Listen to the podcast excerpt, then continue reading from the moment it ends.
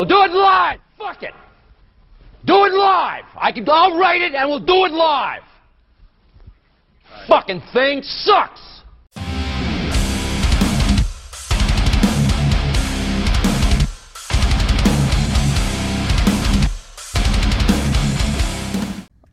It is Friday, July 28th, and we are back in the sanctuary to bring you guys another episode of the Screaming Idiot Show. So, appreciate everybody tuning in.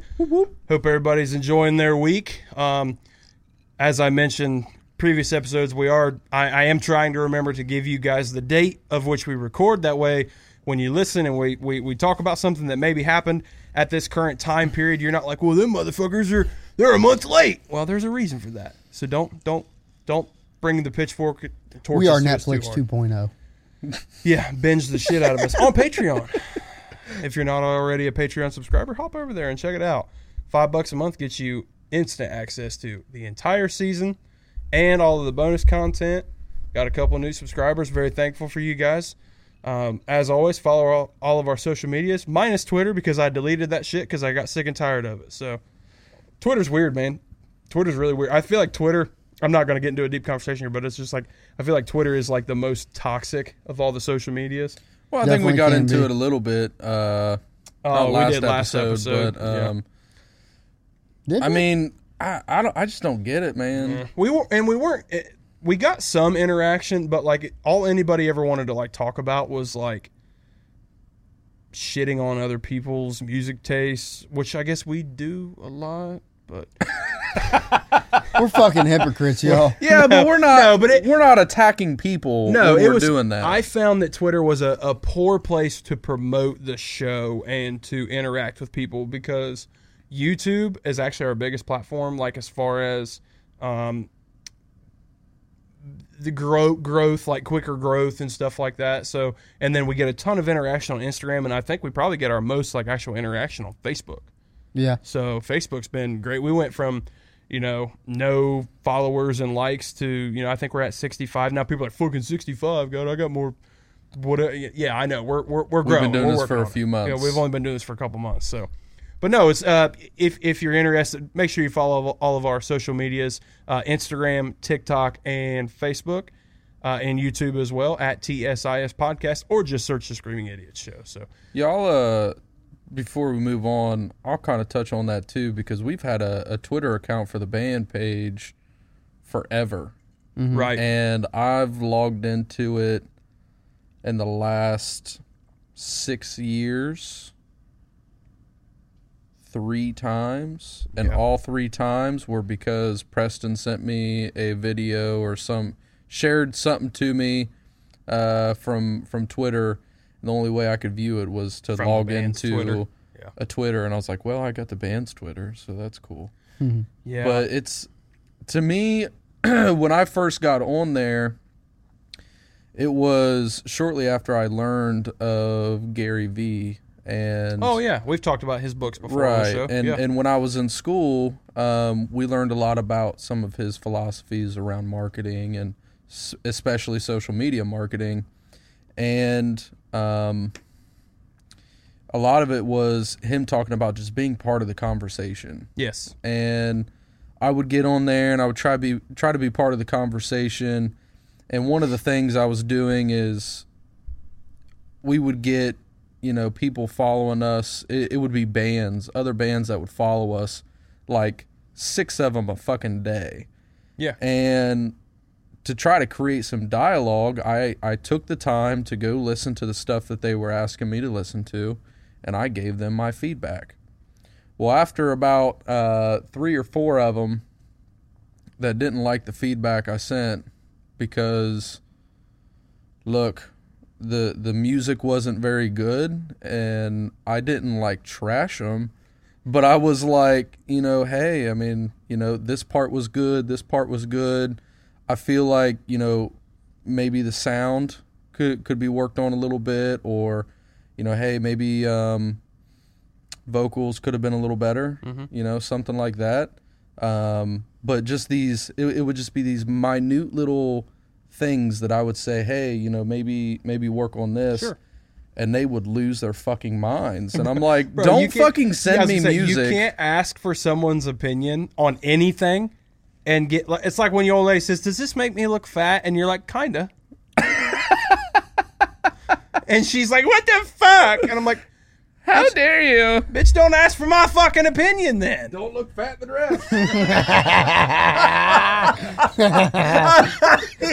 Get on the stepper. He fucking said, "Don't look fat in the dress." Listen, I never ask for anybody. Do I look fat in this? I I probably do. It's all good. Like I know. Did you just turn that air conditioner off? Thank God. I did. Had to. I hate it here. but yeah, it's just bro. When it comes to music, listen. If you're looking for constructive criticism, or if you want somebody's honest opinion, Don't be, pre- fat in the dress. Don't be fat in the dress. Be. Did we just come up with a new tagline? We did. Don't be fat in the dress. Be prepared for some constructive criticism. Like when we ask you guys, our listeners, for any kind of feedback, good, bad, in the middle, on the show, on the show structure, on topics, on guests, on anything. The set, all of it. It's because we Yeah. actually want to know hey, what are we doing that works well? It, it's just like a quarterly review with your boss, right? What are we doing well? What could we be doing better? And we've we've had some folks say, "Hey, here's something that could be a little better. Here's something that's working great. Here's something that I want more of. Here's something, you know." And it, that's that's what we Don't want. I- wear flip flops with jeans. yeah, yeah. I do. Yeah. I mean, we got some sandal wearing motherfuckers on this show, and then you got the one guy in Wranglers, boots and camo, and you know, we got, we're a very di- diverse group here. So, That's great. but speaking of, um, you know, interaction, it's there. There's a cool story I do want to tell real quick before we get into actually uh, some real thick music topics. We had a um, Shout out Dan Skinny. yeah, Dan Skinny. I'm pretty sure that's yes, what the name was on out of YouTube. Texas. Yep. Yep. Uh, Skinner, yeah, his, yeah, Skinner. So he I goes by Skinny. Skinny or yeah, something. Yeah, yeah. okay. So uh, shout out Dan Skinny. Um, had a, a a guy that just I think just stumbled across us on YouTube uh, because you know when you upload a YouTube video you can put like tags. So like I always do like heavy metal, metalcore, deathcore, music I think, commentary, uh, like and then like like for the episode we had where we were talking about like sleep token and a day to remember, I would put like sleep token, a day to remember. For Mitchell T's episode, I put hip hop. Like so anything that's relevant topic wise in that episode, I will put it as a tag. So like that'll pop up in people's like quote unquote for you stuff. Yeah. Um, so so Dan came across uh, one of our videos and and was kind enough to uh, first tell us he loved the show and then you know give us feedback, Real, real like real feedback. feedback, Oh, like yeah. paragraphs of detailed feedback, and you know talked about. He, he said the set looks like shit, but I love it, and I'm like, that's perfect. That's perfect. Thank you. That's exactly what I want because you know if you watch any of these big YouTubers, man, they have this immaculate room and these real high profile cameras that are like crystal clear. The lighting's great. They're doing all these like zooming effects and all these different angles and stuff.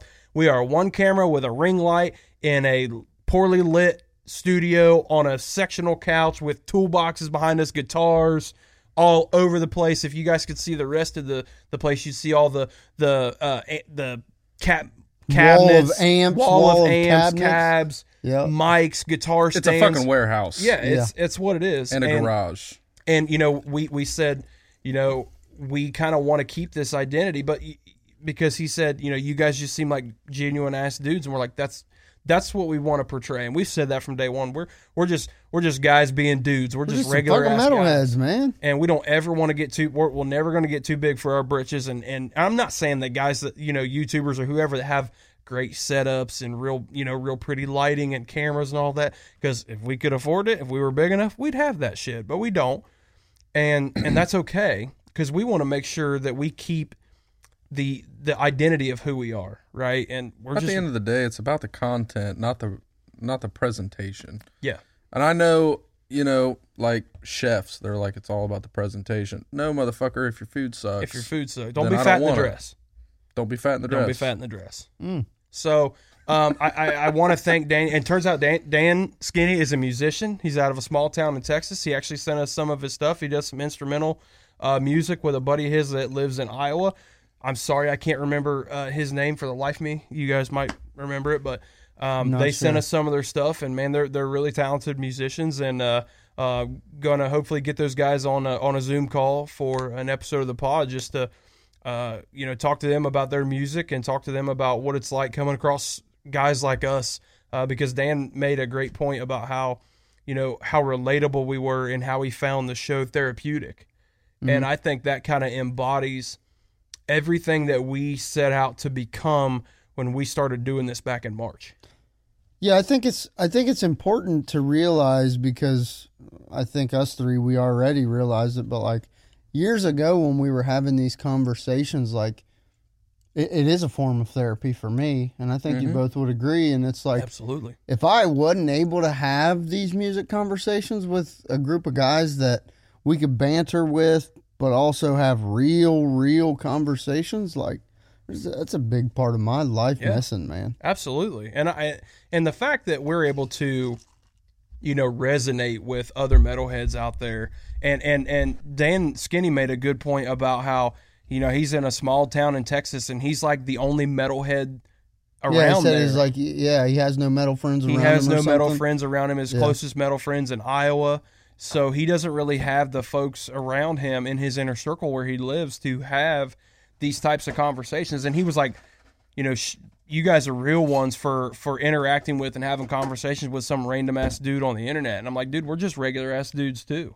You know, anybody that wants, it, we're just regular ass inner dudes or er, We inner just- on the just- internet. We really just ask our wives to not be fat in the dress, man. That's it.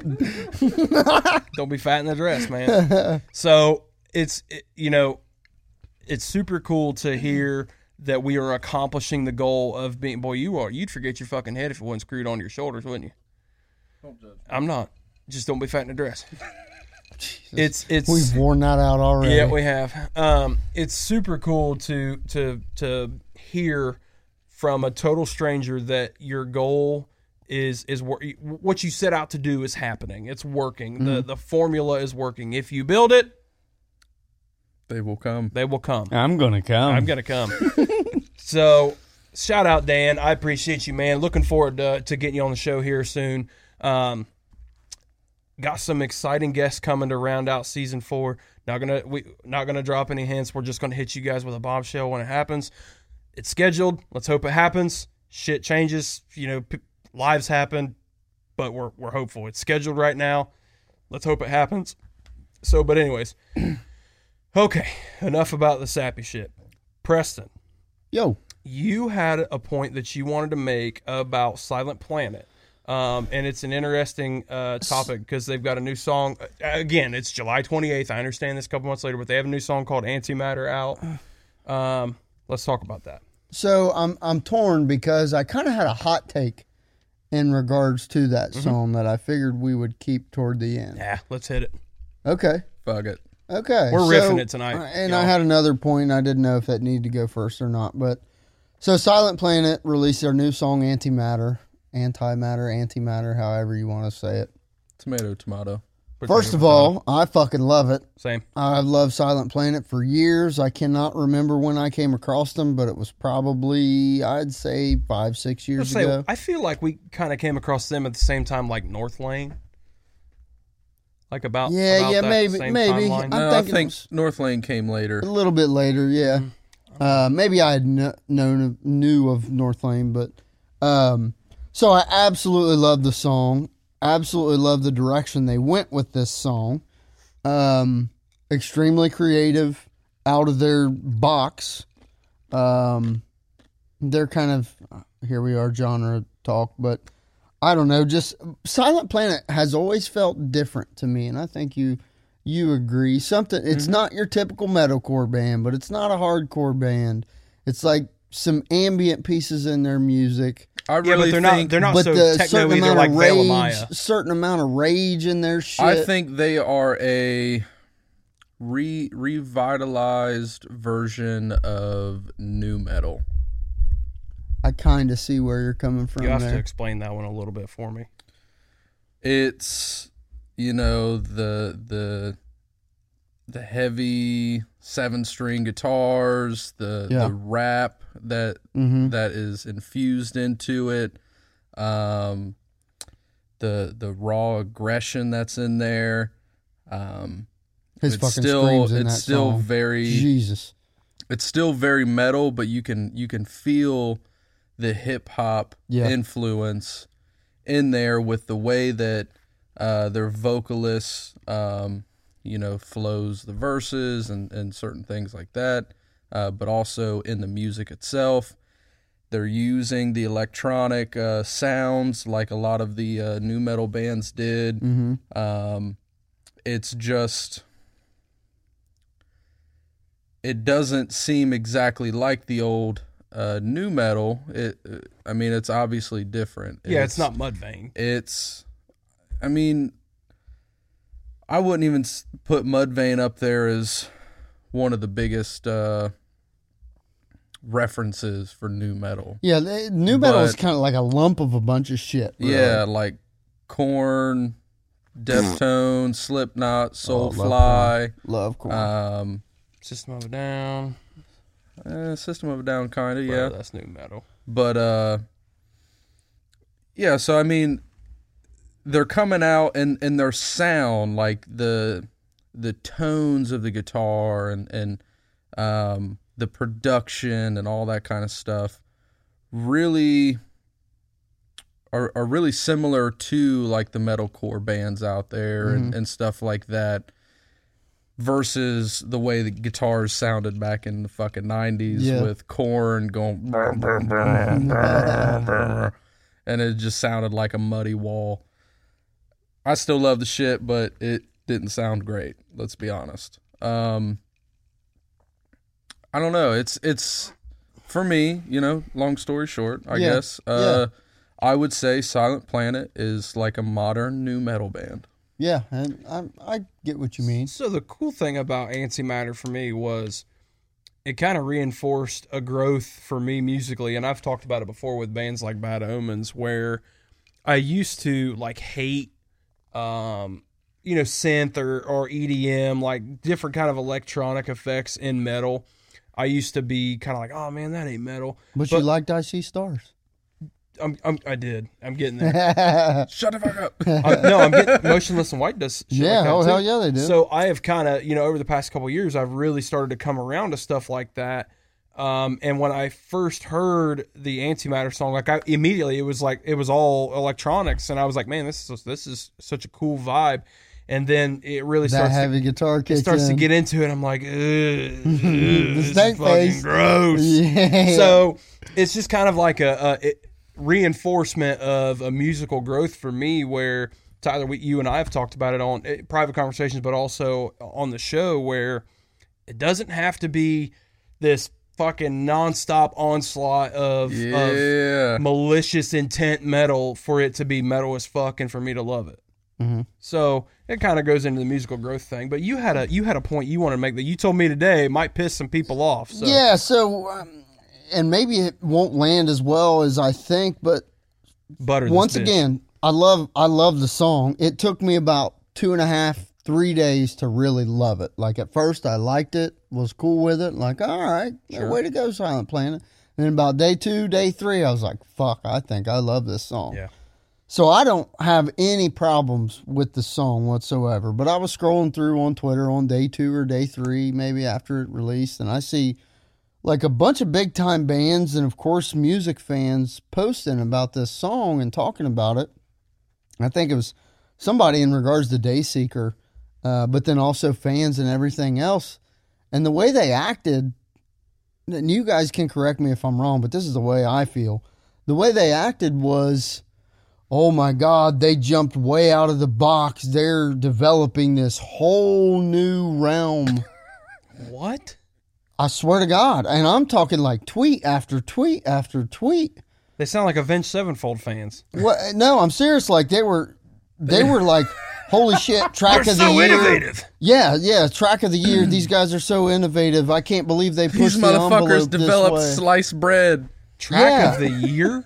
something that's a like good that. song, I seen but that ain't something. track of the yeah, year. but and I got to thinking, I'm like, Polaris would like a word. even though I love this track, like my hot take is that they didn't push the envelope any more than a band like uh, Northlane or name some other bands that have done some electronics in their shit. Bad Omens, Sleep Token. which maybe we would have expected it out of Bad Omens a little bit more than we would have. Uh, Make Them Planet, Suffer? but using like the guitar and shit in there. Yeah, but maybe not as much as like musically. I guess the amount of it Yeah, in this song. Um, I'm trying to think of some other bands that would have that kind of like. Now I will say the Silent Planet song surprised me, but it didn't make me go, "Oh my god, they just invented a new genre." yeah, and that's what when I was scrolling through Twitter, like this is the not that exact statement, but I was seeing shit like that, and I'm like, dude, I love the song, but Oh man. I don't. I, I'm not. I don't see it. Do you think that's a standards thing?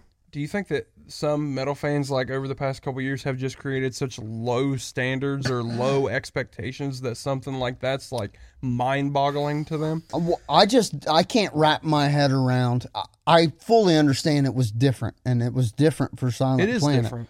Hundred percent agree, but I can't wrap my head around. It was this. Oh my God! They broke through fucking. I don't think they did anything so different from what's what's going on in the scene right now. Period. Yeah, I think it is more of the same of what we've been hearing from some of these other bands. I mean, you have, you know, like Bad Omens was was doing shit similar. they did to, some synthy ass shit on that you last know, record. synth and heavy stuff mixed in together.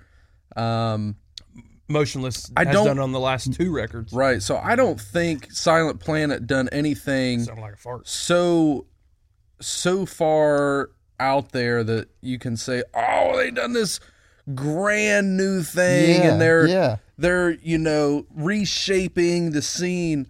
Look, the only thing, and I I mentioned this to you uh, Mm-hmm. when we was heading to play golf the other day. Um, I don't think it's any different than what's going on in the scene right now. I just think they've done it better.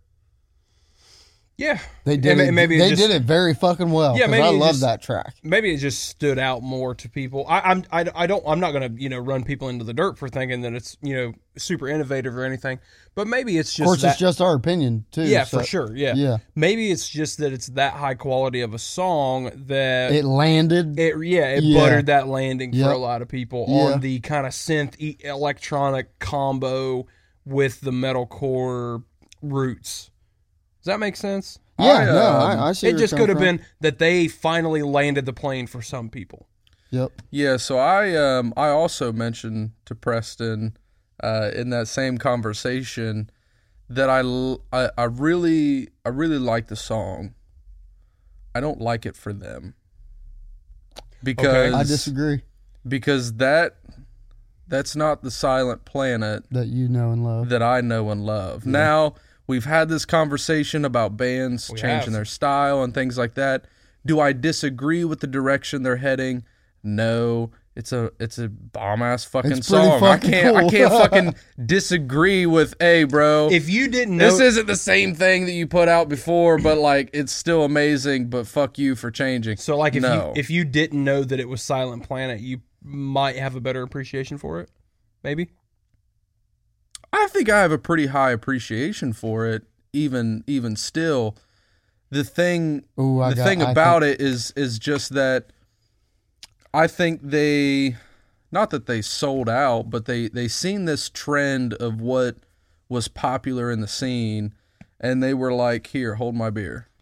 I we can think do it better. We can do it better and it's going to catapult us forward." Which, hey, It's probably as going businessmen, to. It's like trap, dude. that's It's a fucking trap. that was a good fucking move. You got Twitter and social media blowing up Talking saying that you. you are the the fucking greatest thing since fucking peanut butter and jelly, bro. Oh. And that is uh whew, PB and J baby. That's what I had for lunch Hey, today. hey, our fucking group chat was blowing up about some PB and J the other day, hey, you bro. got, you hey, got me on go. that shit. dog. put, you but, uh, put the jelly on ladies. Uh, as long as they ain't fat in the dress. So, so, so the other thing that I, I I don't want to see jelly in the dress, bro. So's your wife, Mitchell. we ain't supposed to have hey, livestock. You she married a speaking sea of cow. that, rest in peace, Donnie Baker. R.I.P. If Donnie y'all Baker. know, if y'all know the comedian Donnie Baker, rest in peace, R.I.P. man. Donnie Baker. Um, so as you were talking just now, I got to thinking, and I I- I know that you're not I have that upset. effect on people. I know that you're not upset with the song, but I feel like you're kind of, uh, damn, I like it, but it's I wanted Silent fucking Planet. So, and I Not think EDM Planet. I'm I- gonna shut up for a second. Let you finish. I think I maybe know why. Why? Because the last album flopped to us. Oh man. So there's been that gap, and you've it, just been it was waiting it was for Silent disappointing Planet. to me. Yep. Um, let me. I, I got to pull up their their discography real quick. Um, you just gave me a fan fucking tastic Sweet. topic. Sweet. This is what we do when we riff it, boys and girls. Hey, half of this is due to All right. High West Bourbon. So shout out So High West. Heaven's Door. Uh, the first album I had, the earliest album I have on here is uh, "The Night God Slept," and I really enjoyed that. But what really got me into them was everything was sound Mhm. and the song "Panic Room." Yep. God, that fucking Yep. song. Panic Room's incredible. Oh, no, no, this is real. Yes. Yeah. The fucking aggression and just Bro, that was 2016. dude, I could fucking Bro, I literally, college. I could literally murder people to that. FBI's listening. You should probably keep an eye on me when that song's on. But um, then uh, the next album, When the End Began. began, was good. was really good as well. But this uh, Iridescent. iridescent was like, eh. I have one song Garbage. downloaded off the album. I don't know that it was garbage. It just for me, didn't and I think it didn't land. Yeah. It didn't land with us. Yep. You could tell they were changing up their sound, and that's that's you know some there is something to be said there where they they started changing up their sound, uh, maybe trying to trying to develop with the scene or whatever it was. That didn't land, and then they're like, okay, maybe we recognize that it didn't land as well as we wanted it to. Let's kind of let's kind of dial it in a little bit more and and start fresh. And then they come out with this song, And it and um, it's it's obviously It's jam, doing what dude. they want it to do. It's a It's a jam. Jam. It's a great song, It is heavy. but I want a rotation right little bit more of OG Silent Yeah. Planet because it does not like I can I can tell it's them, but it doesn't feel like them. And, and to me, it kind of feels like that song, even though it is very different for them. But it, for some reason, the song feels short, and I don't know the length of it. It also feels like it's kind of a preview song. We talk about that. We've talked about that for years. It's like uh, uh, uh my understandings Yeah, of Mice and Men off Yeah, of the flood. yeah. That's like a it's like a, a build up song almost. and I don't think this is that short of a song, but like musically, because they don't go crazy in it. It's very structured. It's very you kind of have an idea of what's coming. It feels like here's some shit for you. You're going to love it, but we're going to stop it right here at this point. I have a fantastic topic that is Anything so else to relatable add this, about but I'll Silent let you guys that song? finish this conversation. I don't I don't have much else to add about Silent Planet. I'm I'm glad we brought it up and I'm glad that they're getting the recognition. Um, when I seen them live years ago uh, with Currents, they held their fucking own against Currents. That's impressive. And Oh, we get to see them again in a couple Oh, months. Let's fucking go. that show was fucking wild. Scully's is where it was. Oh, really? And if you've been there, it's a pretty decent sized venue, and it was packed nuts to butts in that motherfucker. That's awesome. And um, I mean, the whole fucking place was bouncing when when Silent Planet. You know what? And I think about it, and I. I understand that currents. This will take us down a rabbit hole that I would, frankly, I don't want to go down right now. But uh, then what? Don't fucking talk no, about really it. quick. we talk currents. We all love currents. Facts. Um, they have some ambient, atmospheric Ooh, pieces in their They music. do. That is Silent Planet and Currents together. That I That's can see why bill. that's a It, hell wa- of it was a fucking it was show. a fantastic bill. The only thing great I bill. hated was that Greyhaven was on that bill too, and you didn't get. to and I it. didn't. We we Ugh. showed up a little too late. That's weird. Oh, it, not it would really. have. It would have Greyhaven slapped, brings bro. a shit ton of energy. That'd be a great way to open Bro. a show. If you think of the Greyhaven way fucking Greyhaven, rages, Dude, man. they're insane They live, bro. the vocalist for He's Greyhaven nuts, bro. really matches up pretty well Yep. with the vocalist Yep. for uh, Silent Silent, Planet. Planet. Yep. Yep. I think they have a similar feel. bill. bro. Keep boundaries and moths on the same bill forever. Like you guys are not allowed to tour without each other ever again. So You get your you got all Yeah, your shout out Silent Planet, man. That's Yeah, one it's a hell of a killer track. song, man. I'm not. Killer I'm not track. here to talk shit about y'all. I just Fuck didn't no. agree with what the the sentiment that was out there. Like, I- I get that it was a different track, but it didn't change the fucking world. Like, So- and I love the track. Yeah, absolutely. Yeah, Yeah, world hunger still exists. Oh, so shit. it does. It do be existing. There are third world countries out there. Um, y'all ready for? I'm gonna put you Let's- on the spot let's a little do bit. Yeah. You you brought up a great point that made me think of something. What album from a band you love flopped the most and disappointed you the most? Like an album that you were so juiced up for because it was new music from your favorite one of your favorite bands and it just absolutely flopped and crushed your soul. If you can if you need to take some time to look, I know mine or one of mine and I can go ahead and run through that. Go go ahead. me I go just ahead? need to look up Preston, the uh, want me to go album ahead? title. Yeah. Go ahead. I, I have a couple. All right, in so uh, the one that when I when when this topic came to my mind just five minutes ago, the the band that came to mind immediately, an album that came to mind immediately, was uh, a band that literally shaped my shaped me musically. When I think of my Mount Rushmore of metal bands that literally shaped my music, one of them one of one of those bands that will always be on is Bullet for My Valentine, and they they had dropped Venom in 2015, and it was felt like they were almost leaning kind of hardcore with some of the stuff that they were doing, but it was super heavy, it was super dark, it was super aggressive. Super the pro- production, it was super clear. I remember. yeah, the production was really good. It was a gnarly ass album, and that followed up the uh, Temper Temper, which was incredible. So they had never had a miss before Venom, and then in 2018 they dropped Gravity, the mm. one with the butterfly wings on it, and I was so so disappointed. It it absolutely fell as hard on its face as an album could possibly fall on its face for me. They really went with the the the shift in sound, similar to what All That Remains did with uh, what the fuck's that one album? Oh, I mean, you, you oh, am I giving your shit away? Yeah, I'm sorry. That's but- one of them. I have a but couple in mind. it was they they did this big shift in sound and they went the opposite direction of what they had done since that so can- since 2005 and it really um it really disappointed me and you, you know you almost feel like a like a a sadness when when one of your favorite bands of all time does something like that you're so let down you're so ugh and that that one for me was the first one that came to mind Well, and do you remember at the time? I do not, but do you remember if we were like heavily anticipating that release?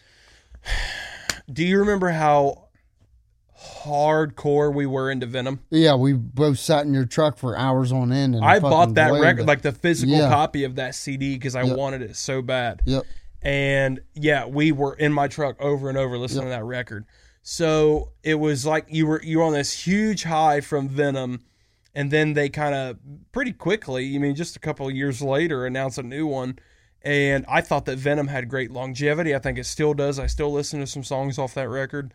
Um, I don't remember being as hyped for that as I was for Venom, but I do remember the absolute letdown that I felt when it came out. Mm-hmm. Now they redeemed themselves about a half a half with the newest one, but it's still not old bullet. And that's and again, you know, changing your sound, growing, all that stuff, I get it. But at least with the new record, they went back to metalcore. Yeah. Yeah. They went back to being a heavy band again.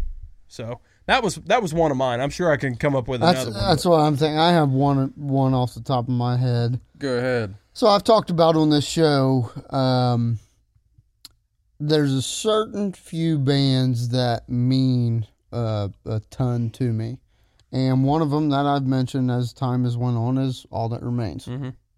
Uh, they were my Metallica after I got out of Metallica. Mhm. For some reason, something the way Ollie did his thing, and just the band as a whole. Oh, he was pretty dope. Yeah, I mean, just he's a real deal. Yeah, So it was.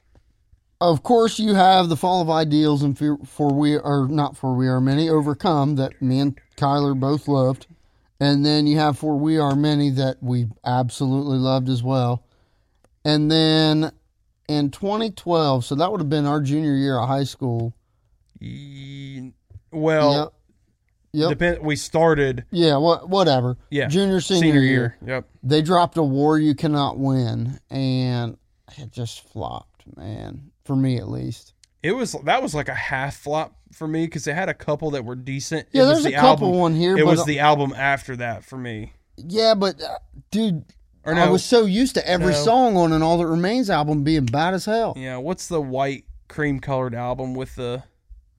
So, well, the order of things was after. It was okay. And the order of things It was have some good. jams on it. It was good. And then that was like the dagger madness. Oh God, That album was fucking that horrible, was dude. fucking it terrible. was the that was dagger. almost un. That dude, is that, is that their newest album? no.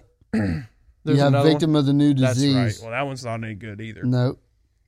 Nope. Yeah, that So was. yeah, that's one I I thought of off the top of my head. I have a couple that are like here, but I can't think of exactly what they are. I mean, I can think of like disappointing albums, but they have existential or that not existential, uh, extenuating circumstances. So Yeah. you're gonna fight me on this, but restoring force.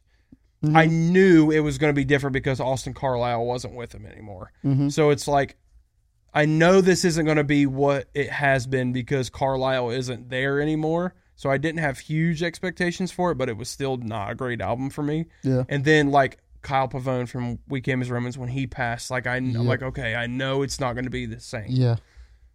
So I feel like certain, I'm kind of excluding stuff like that where a member dies, a member moves on.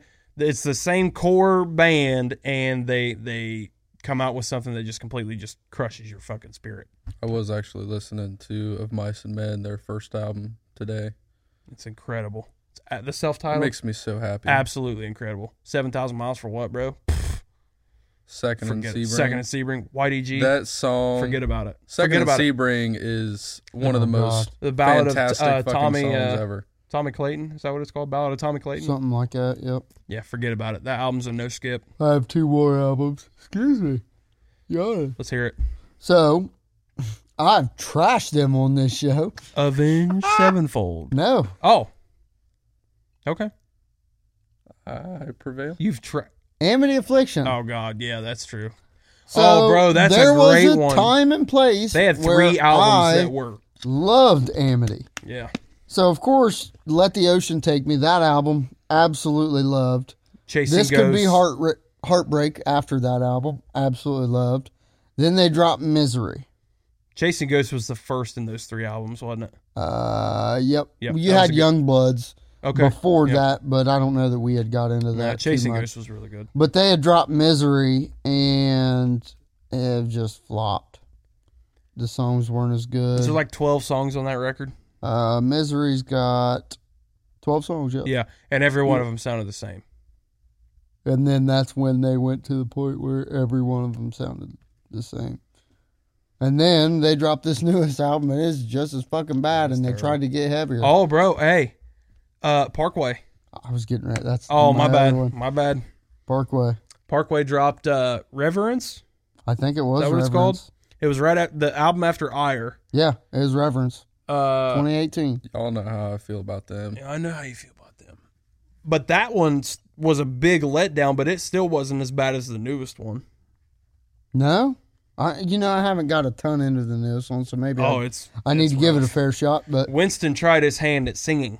oh shit, I do think Never I gave mind. them. I do think Come I on, gave them a little unfair level of, of hatred Not as unfair as my level I, of uh, hatred for Sleep Token. when I uh We've already covered it. Hmm. We're not going back. but uh Dan's sitting there watch going to be watching this episode, Yeah. laughing his ass Yeah, off. he is. He knows what we're talking about. But no, I uh I, I shit on Parkway Drive maybe a little too hard.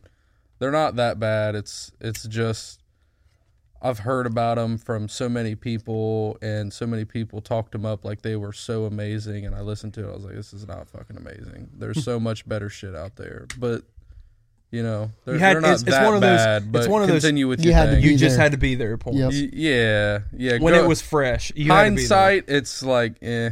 You do that a lot. You come into a lot of bands kind of late.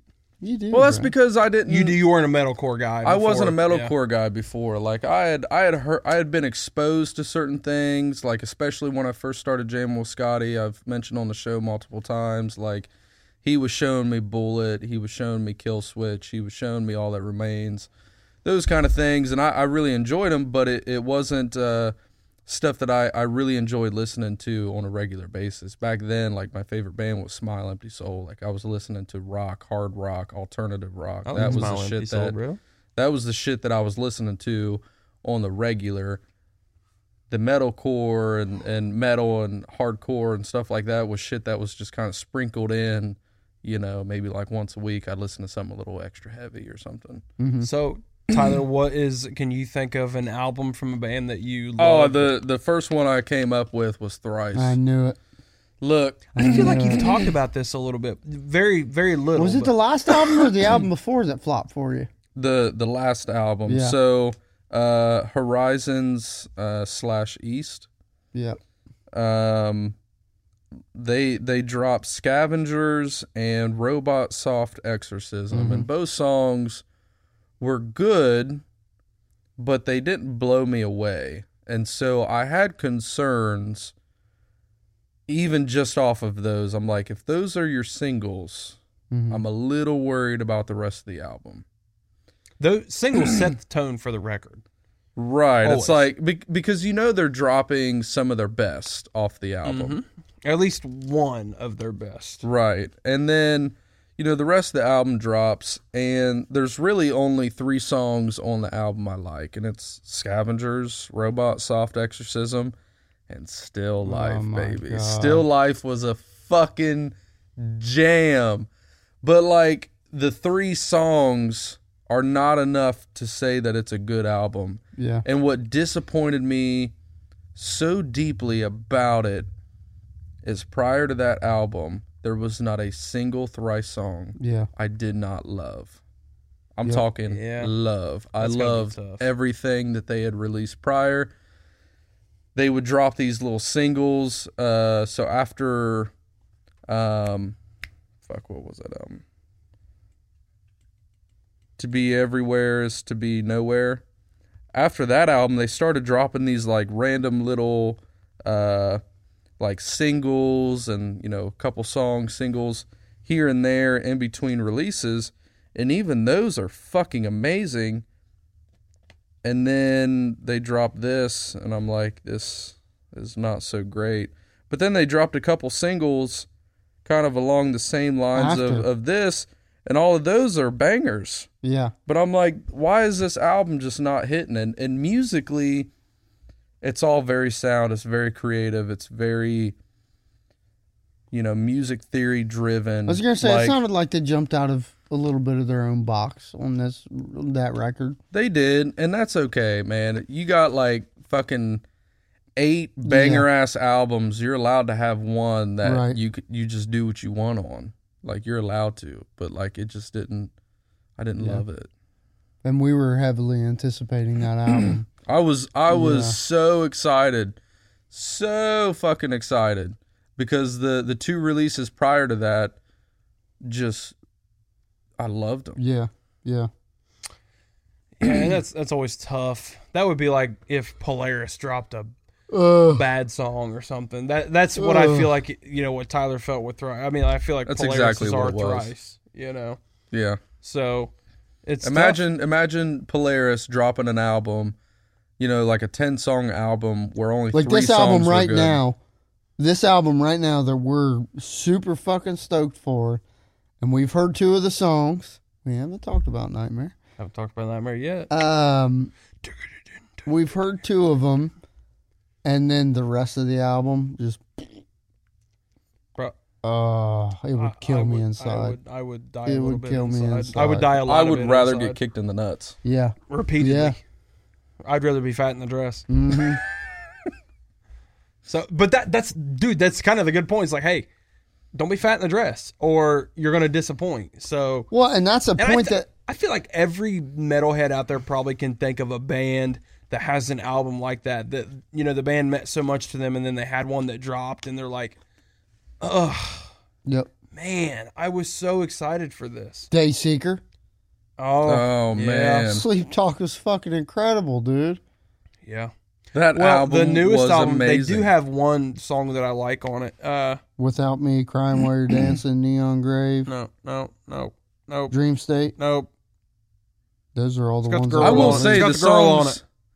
It's got the girl on it. The it. girl does vocals. on it. Quicksand. No, I will say some of those know. songs got stuck in my head, so they were catchy enough to. starving to be empty. That's on Sleep Talk. Oh, that's why I like it then. Yeah. I haven't even fucking listened to anything off the new record then, because you told me it was shit, so I didn't even I didn't even give it. uh, I have a couple downloaded that are good, but I played them three times and got sick of them. yeah. Speaking of shit, how about that um, of Mice and Men song? Oh song? God. Ah, I don't think it's shit. Well, we I think someone mentioned I, Kyler. I think it was you that mentioned it. May, it was maybe on the show or in private conversation where you had seen a tweet or something, Oh, that they were coming with some new shit. and they said something like if you liked Restoring Force. No, that's what I had seen. I seen that on Twitter. seen it. no, I Okay. sent it in the chat, and I said, "Oh, you guys are gonna love this." Yeah, no, Aaron had Aaron Pauley, I believe is his name. He's in Jamie's Elsewhere, the other band that I just sent last week. Okay. Bro, that's a Um, lame he had posted on Twitter if you something along the lines of if you guys liked Restoring Force, you're going to absolutely love this album. So I can see, based on the sound and the feel This of this, is a good time for me to take a piss because I just don't give a shit. I love that you were so close to my face. You're welcome. Um, like I can see where he got that from because the sound and It's and got a the little bit feel. of that vibe. Yeah. It feels a little bit like that restoring force. Mhm. But I really liked restoring force. I thought that the Mm-hmm. music was creative still. I thought that the the riffage was still Each there. song was different from each, Each other song enough. was different enough. yep. Um, there was still a, a great vocal performance Mm-hmm. in it, regardless. I know, you know, Kyler doesn't like that uh, Austin Carlisle wasn't in there, but uh, I, I still think they, they had a, a really good uh, vocal performance throughout that album. That's the album that helped teach me to scream. Uh, I felt the screams were really good. The clean vocals were really good. Mm-hmm. Um, but this new song is just not on that level. Yeah, I feel like you had said. I, f- I feel it's similar, and I didn't think it was a bad song when I listened to it. But I guess the biggest, uh, the way I could, yeah, I mean, I guess the best way to describe this song is I literally sat in my seat of my car like this, and I was like, yeah, sounds like last last Yeah. couple albums. It's a song. Like, and that's like, that's kind of me calling them out. Like, damn, This is, in man, fact, a song.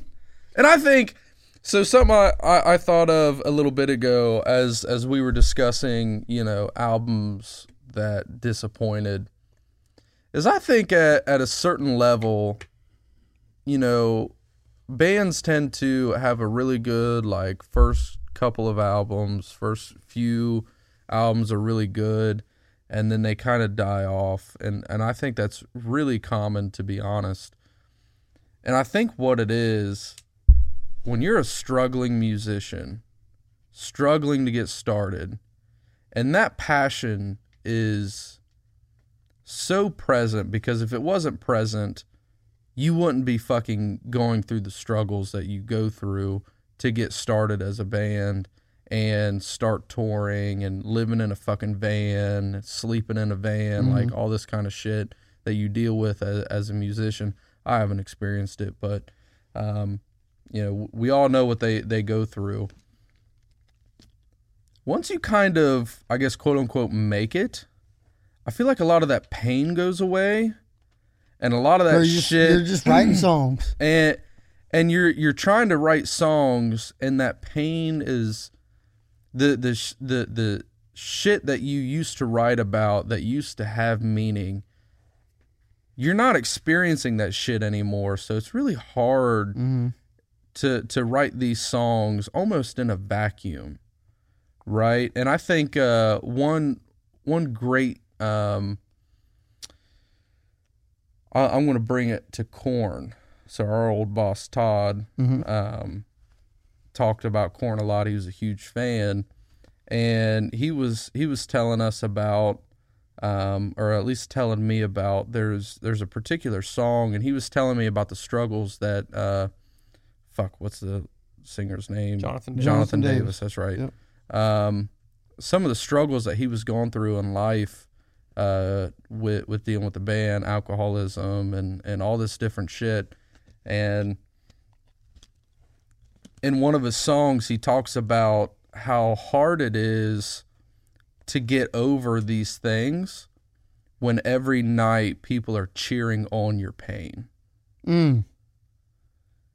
And that's that's fucking real. Like a lot of the songs, and and it kind of goes back to the topic we had where there's not enough positivity in metal. Well, well, really, we're all looking for this certain style of writing where it's kind of helping us get through our mental turmoil. yeah, I mean, it's But help me get through my bullshit, man. but but in in asking that of artists, you're asking these artists to live their turmoil yeah, night after night after Ugh. night in front of thousands of people that are cheering on their pain. mm-hmm. And when some of that pain is gone, what do you have left to write about?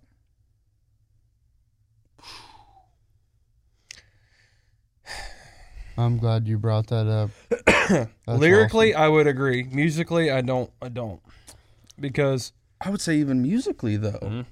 Go ahead you though. got you got to be you got to be in pain and depressed to write an original riff.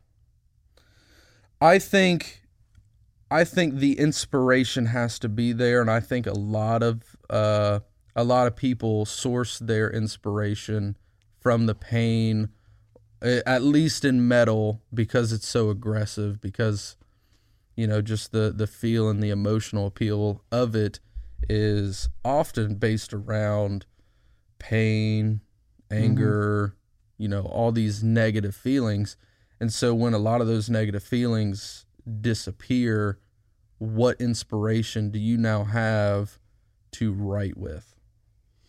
Yeah, I mean, think about it. Of Mice and Men, last few albums, like I know you don't like Restoring Force that much, but even there, musically, it was still good. It's still like when I listen to Restoring Force, I still hear the of Mice and Men from the first couple of albums okay. musically. The riffage is there, you know, just the way the songs are put together is still there. Um after that, like the the few albums after that, it's just like musically it's just blah. It's like there's no emotion to it. Yeah, like you've heard it all before. you, or you can you can tell it's like they they lack inspiration to to write the way they did before. What you're saying is somebody grandma need to die. Damn. Damn. Is that what you're saying? So, maybe not, but you know, if if that's Like what Noob it Noob takes. from fucking Rick and Morty. God damn. Thanks, Noob Noob. Fucking love Noob Noob. He'll leave it to me to take us down a fucking adult cartoon rabbit hole. No, I think I, that's a really good point that you make, and I, I, I don't think I put that into perspective before. Um, Put it out into the ether. Because because think about it, you you, I mean, bringing it back to Jonathan Davis, he was dealing with a lot of Mm-hmm. of tough shit, and you know, I've I've listened to a few brief uh, sections of interviews where he's talking about, um, you know, being on tour, but you have kids at home, you have, you know, wife at home, family at home, and there's serious issues going on in that that world and then you're on the That you road can't dealing address. you, you can't address that. You're on the road dealing with your own uh, substance abuse mental trauma all this shit. And and how do you get over that stuff when every night people are asking you to relive it? And then when you're trying to get over that stuff and you you finally do and now you don't have that old inspiration you once had to write the music that you once did how do you continue writing music that your your audience wants to hear? Yeah. I think that and and it kind of goes back to what we've always said about how metal in our opinion requires more skill, talent, whatever you want to call it to create this type of music. And inspiration you can tie into that too, right? Mhm. Um you know, anybody can talk about my truck broke down, my girlfriend left me, and my dog died, or With three chords. yeah, or I'm I'm I'm riding through the hood doing drive bys or what is whatever. Anybody could do that. You know, to have the balls uh, to write about your real life shit that you've gone through or going through, whatever. Man, that takes that takes some testicular fortitude. Yeah, and I, Um, I, I think of it as a musician myself. I play guitar every day. Um, well, try to. Not always is that the case, but really, really try to. And there's definitely days, other days that I'm way more inspired than this day. And I'm trying to put that into perspective in a situation like that where it's how when you've gotten to a certain level and you do this thing every night and people are getting high off you spewing out your pain like where do you continually find inspiration? Like what continually makes your brain tick and and want to go Yeah, God, I wish Sean was sitting here right now. yeah that'd be a great question be a great him. guy Yep. to ask that Yep. question. Um, because Tyler, you've talked about on the show before. There's times where Sean has kind of like ran out of juice, right? Mhm. Inspiration wise, when it comes to writing lyrics. Um, man, you can only talk about the same shit so many times, and Sean's never going to sit down and write the same song over and over again, he's too Ever. picky huh? he's too picky It's not even Mhm. that he's too picky; he's just too good of a songwriter. Oh, he's definitely too picky. well, I mean, I'm sure he is, but he's, he's very also- serious about it and he's I also he, like, damn good at it, and he's not just going to sit there and be like, "Yeah, I'll t- we'll do this again and just rework it." You know what I mean?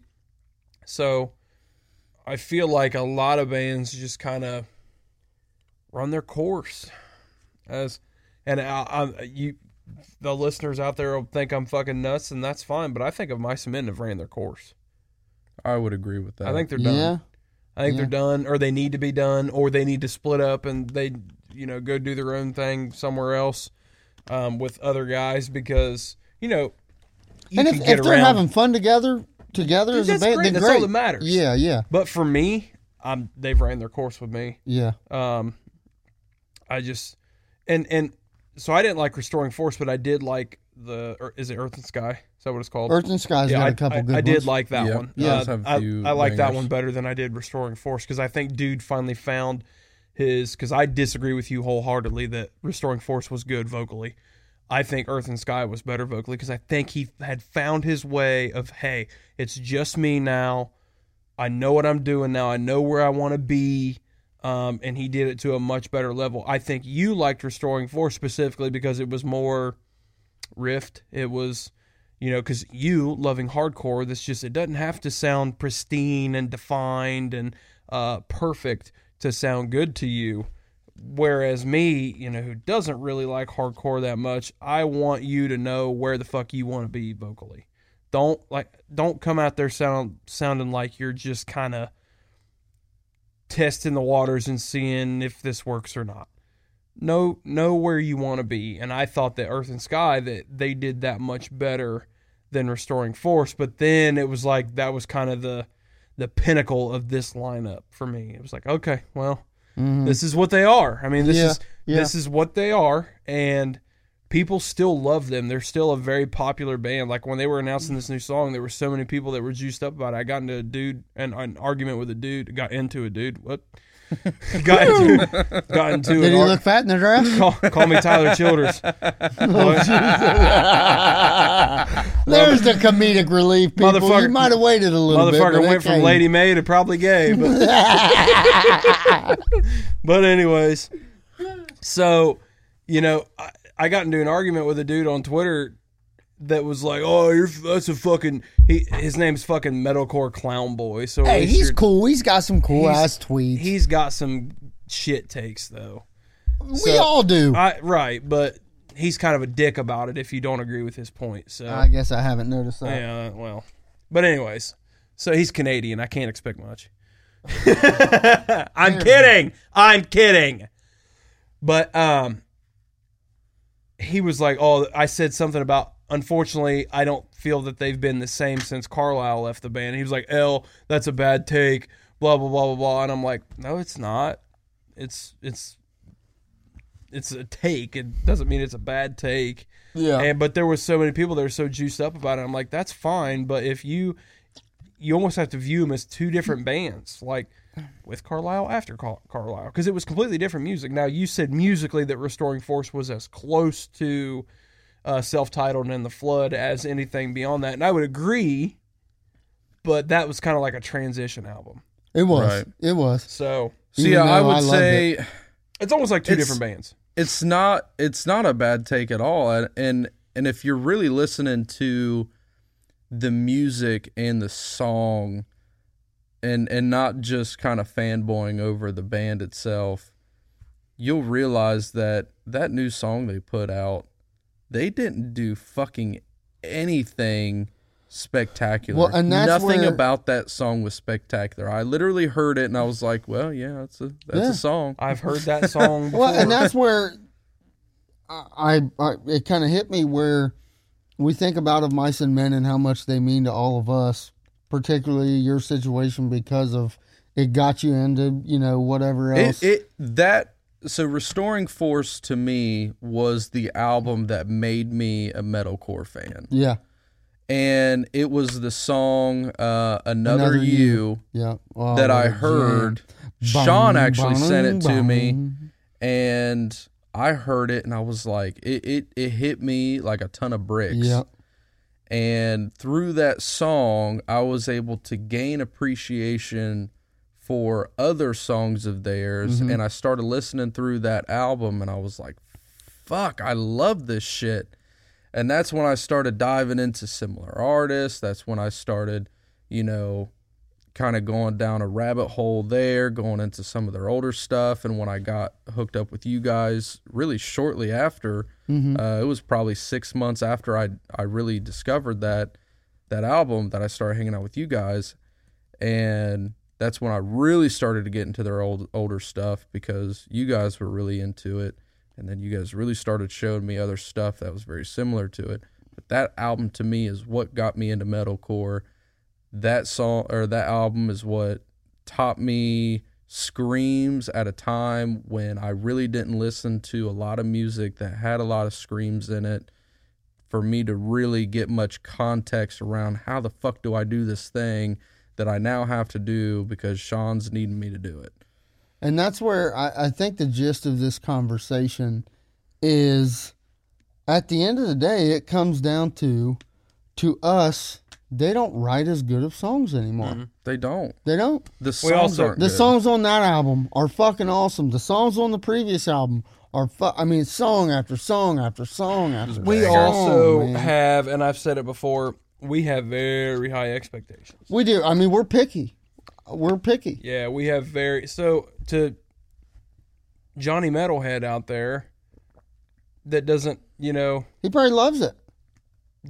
Good for him, man. yeah, that's great. There's nothing wrong with it, but Hell no. you know, to to a lot of people that maybe don't dissect music on a on a super high level that aren't as picky or that causes them to not be as picky. Yeah, if you can bob your head to it and vibe along with it, yeah, you probably really like it, and that's fine. But if I've heard the same fucking basic, you know, generalization of the song more than once, it's not going to suck me in. Like that we talked about. That's why I loved that Antimatter song so much because it was just different It for was them. different. It was like, man, yep, mm-hmm. yep, Yep. that. But it that's had cool. elements of what, What you I know love. and love. Yep. I know you haven't heard. Have you listened to the song yet? Which one? The Of Mice and Men song. Yes. You did listen to it. Oh, to you it. ended up listening to it. I, Unfortunately, I know. I It know you wasn't ended up- bad. No, it's not bad. No, It's no. not. It's It's, just not that a it's- terrible yeah. song. dude. I, I- none of their stuff is bad. Yeah. It's just okay. Yes. And that's I don't the, that's want the to problem. My listen heart to rate average doesn't raise. music. That's My the heart rate- I do problem. not. I'm backing away from I the mic love because I'm that. getting loud. I I, love don't that. want to fucking listen to average music, I bro. love that. Fuck there are yes. so many average ass bands out there, and I'm sorry, I don't want to fucking listen to it. You can call me a metal elitist, you can call me a gatekeeper, whatever you want. I don't give a shit. I don't want to fucking listen to Beartooth. I don't want to listen to I Prevail or fucking. I'm sorry, I'm not saying it's bad music. I just don't want to listen to the same fucking song over and over and over again. And that's what I feel like so many of these popular bands do. And I get heated about it because people shit on me because you're, you're a fucking gatekeeper metal. elite." No, I just dissect music on a higher level because that's what I do. I've done my whole fucking life. And I appreciate more high level, intricate, creative, and original music. I guess I guess somebody that may be listening could come back at you with the last "As I Lay Dying" song The last As I Lay Dying song. album. Album. Seventy percent of the songs sounded the exact same, and that's why I could not get. I liked the album, but it wasn't this ten out of ten album for me. Well, I can tell you right now, it's not Shadows mm. Our Security. It's not an ocean mean, between yeah, us. but it was a have great. It was a good album. I, I don't know if I'd say great. It was a pretty damn good album. I would say that 70% of it sounded like As I Lay Dying. Yeah, It doesn't sound like yeah. Ooh, the this- same exact is- song. radio core over yeah and over no, again. a and I'm not saying that. Yeah, This, this is a good one. but I'm just thinking of what people may say or think. So You no, know? that's fine. I, I'm Yeah. all for a counter argument. That's that's great. But I, you know, As I Lay Dying has always been this, um, Your perfect metalcore yeah, band. this perfect. Like when I think of the term metalcore, that's what I It's think that. of. It's Yeah. them. yeah, It's that. yeah, So, you know, yes, they that album, and of course, that's the first album since Tim was out of prison and all Yep. that. So, for them to put together that solid of a record while sticking to their formula, Mm-hmm. I'm sure he had a lot of pain in prison to write about. so shaped by fire, bro, yep. shaped by fire. My Um, own grave. Yeah, dude. I mean, that's the the lyrics. That's the thing. I will say, I think lyrically, "Shaped by Fire" is probably their best record. Lyrically, I'd have to go back. you'd and have to really go Yep. back and, and Yep. listen to it. But yeah, I, I mean, there are some, s- s- Gatekeeper. There are some incredible songs on that record that are Well, like, and and I think we're about to move into another piece, but we talked about the Currents record, and I think I'm coming to a little bit of a, a little bit of a realization. Currents record's really good, the most recent one, yeah, but I kind of compare it to that last "As I Lay Dying" song where I listened to the record for a week. here's the formula. and I'm like, to it. Sure, I would. That's fine. Yeah, you here's know? the formula. Stick to it. New material. yep. I think the the the difference might be that a band like Currents, a band like and and I don't have a ton of context around As I Lay Dying. When I went back through their discography, I stopped at Shadows Are Security, which was oh oh Lord Jesus. That was only like two albums So, in, homie. uh, yeah, I look. It wasn't that long of a day on the road, so I didn't get to make it all the way through. Oh my god, an ocean between and us. I got um, four albums to go, and I, I, I never went back to it, so I'm going to have to go back and, and continue my journey through their discography. But you know, some of those bands, you know, I, I, I think we do talk a little bit of shit waters all the time. sometimes unfairly about bands Oh, that we it's do. like the We've done same it. song Yeah. over and over, but for some bands, that's kind of what what we ask for because with Currents, we've talked about it where like if I listen to a Currents album all the way through, I want it to be a non-stop, nonstop rage. onslaught. Yep. I want I by by the end of it, I want to be in prison. Yes. Yeah, You know but what I- I mean? I- like I try to- that's what I expect from that. Each song has its own different elements and and See, and that's where if I you argue really with listen you. to it, if you really listen to it, you can tell the difference between the songs. However, I will say The if I'm listening to Currents albums while I'm on the road and I'm not listening with intent, I will catch myself three together. songs later like fuck I, I I don't even know how many songs Yeah. in I'm in um like they do tend to blend together but if you listen with intent, you can actually pick it out. So I think I think that might be the difference there. Um, maybe we are a little bit unfair to to some of these bands that do that, uh, but That's where I'd argue with you, Preston, because yes, a lot of the album was kind of you know it was, it following that same formula as their previous re- the, their previous albums. But go find me a song like Over and Over on a previous one. Better Days is pretty similar to Over and Over. Mm, yeah, It's pretty damn similar. close. It's close. I don't think it's quite as emotional. Uh, well, I mean, So Alone's like the most most emotional song on that album. Right, but it's the thing I love about So Alone is it's this super emotional lyric, but it's like this crazy heavy song the whole way through.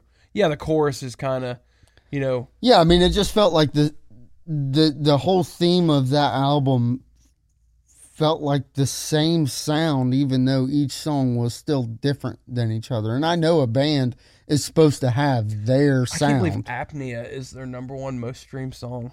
That Huh. surprises me. But I yeah, it would be I, I know a band Days. is supposed to have their sound, and there's plenty of bands that I listen to that I'm appreciative that they Or have split. their own sound split. Oh, fuck. yeah, yeah. prison, prison.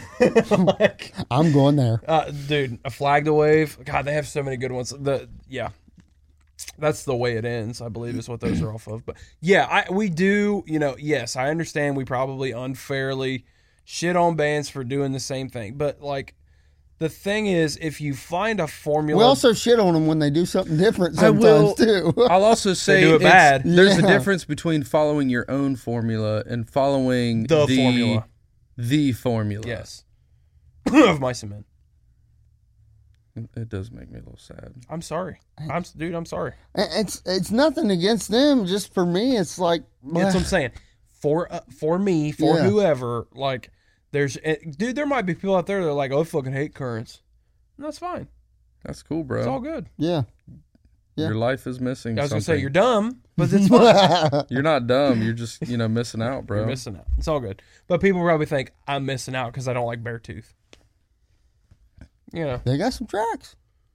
I, I think the only reason you don't like Beartooth is because you're not as into Punky Punk. or as Yeah. some of us are. fair. That's valid. If you were more into punk, you would love it. We've said it before. Well, and that dude's got punky vocals. and I don't like the vocals.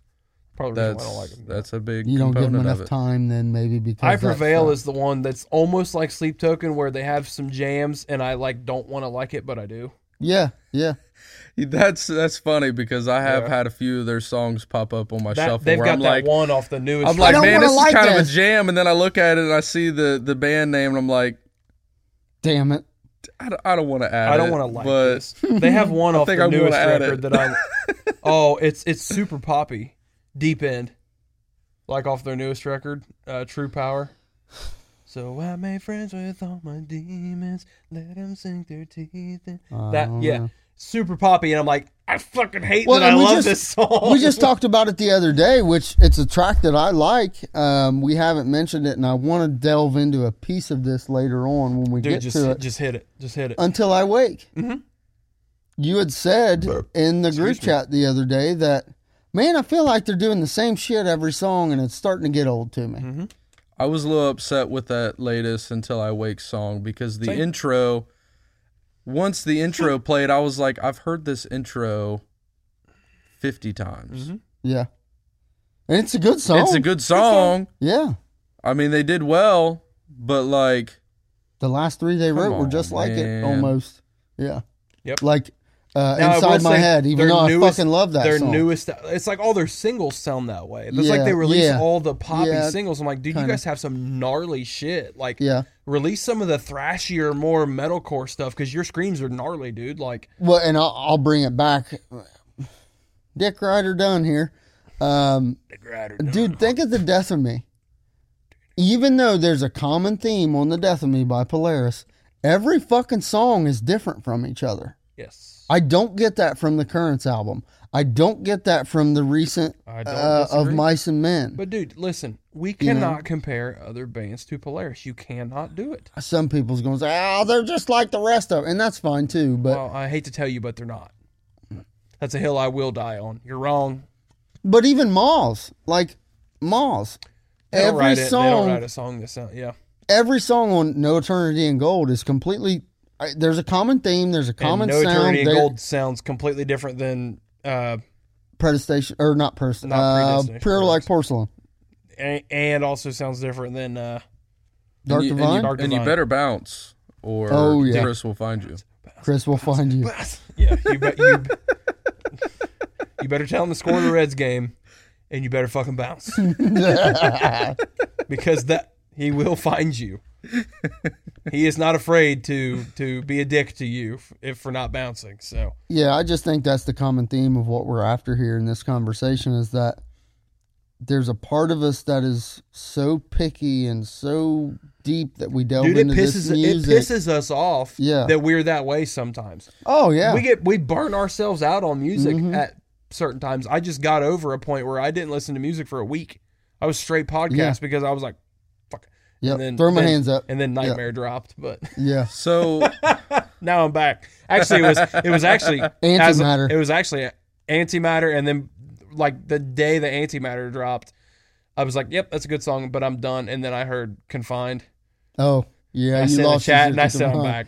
I'm back. I was Yeah. that, that's like if if I'm ever like completely out of it, I know there's one record I can always go to that gets me back in that that angry Mm-hmm. mindset of metalcore because I don't ever want to listen to Polaris when I'm not in the mood for music. Because I don't ever want to be Mm. Discredit. like, yes, yes. So like Yep. when when I hear confined or through struggle or something like that, I'm like, okay, I'm back, motherfuckers. and that's what I said in the chat. I sent Yep. confined. I was like, I'm back. I'm back. So I think I think for me, I I do catch myself being picky at times, but out of the three of us, I would say You're I probably the probably. I'm probably the least picky, but I also have this great appreciation for the beauty of simplicity. Absolutely. I would. s- I would say that you're the least picky, but the hardest to blow away. I would agree with that. But um when I when I listen to some of the stuff that that I say I'm like, "Ah, I've heard it a million times or it sounds the same as everything else." When I listen to it, it's because I've heard that exact same riff, that that same open chug rhythm that that that's all you do. Like Yeah. that that's that's basically all I heard in that of Mice and Men song was just the same uh simplistic fucking open chug rhythm with the bridge guitars. chorus, verse bridge chorus, the- breakdown. Breakdown. Yeah, the the song structure was the same. Yeah, but how about a six string, 30 inch baritone and antimatter? Mm-hmm. It's pretty dope. It's different. I'm pretty But- sure that's what it is. I thought that's what I seen in the video. I could I, be I wrong. I do feel my love for the the the beauty of simplicity comes from being creative with that simplicity. I was gonna say grunge. rather than I'm just going to copy a formula.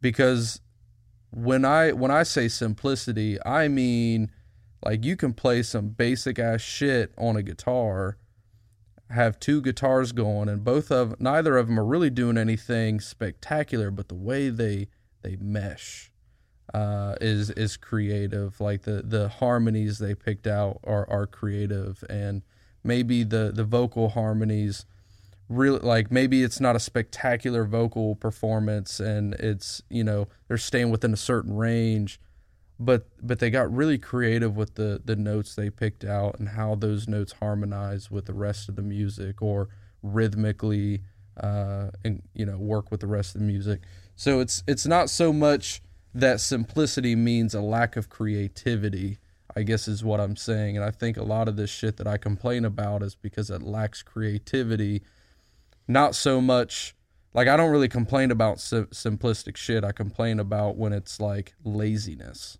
Mm-hmm. Yeah. Well, and another example, uh, the opposite of that, the newest Invent Animate record. There's a common theme throughout that record. It's Yeah. Invent Animate, but every song is different enough from each other for us to lose our shit the whole Mm-hmm. Fucking absolutely. time. Absolutely. I would say the same same thing about Alpha Wolf's newest album. Like that Their album's nut- newest album? Their yeah, their latest one. Which one is that? Uh, like Akudi da Akadi Hama? I don't know how to Yeah, it's it. uh, it's uh, it's got some like like black and red and black orange, and or something. and yeah, yeah, God bless it. it's What been a while since that dropped. Yeah, but it's still their newest Yeah. record. They Yeah. have an EP out, but Yeah. I'm talking their newest full full record. A Quiet Place to Die, which they only have Yeah. two records, so Yeah, But yeah, Akudama, yeah. Creep, Bleed for You, Acid Romance, Restricted, uh, Golden Fate, Isolate, Rotten Pieces, like I think a new genre that we have created in regards to explaining these different bands, and there's a certain few that fit into this category: Boundaries, Johnny Booth, um, Alpha Wolf, and I know a lot of them. Shared of Thousand Wolves. I know a lot of them are different than each other, but like I was thinking the other day, Wolf. structured rage. Yeah. It's just all. That's what it is. Structured it's rage. Structured rage. Rage Core. yeah, yeah. Structured Rage. Razor sharp precision. like a Norma Jean. Uh, it's just besides the point. I wouldn't say that Norma Jean is structured rage. They're very unstructured rage. They're unmitigated rage. could be. They have no Just like- remorse. Just like I Kablai Klan. Kab, Kablai don't know how Khan. to yeah, that it. that thingy. I don't know how to pronounce it. I never got into those guys. Maybe I need to get into them. I just love dude's scream. Like it's so unique. Yeah. It's like he's just like yelling very loudly, Hmm. angrily, I like to yell at people. and he says "bitch" a lot.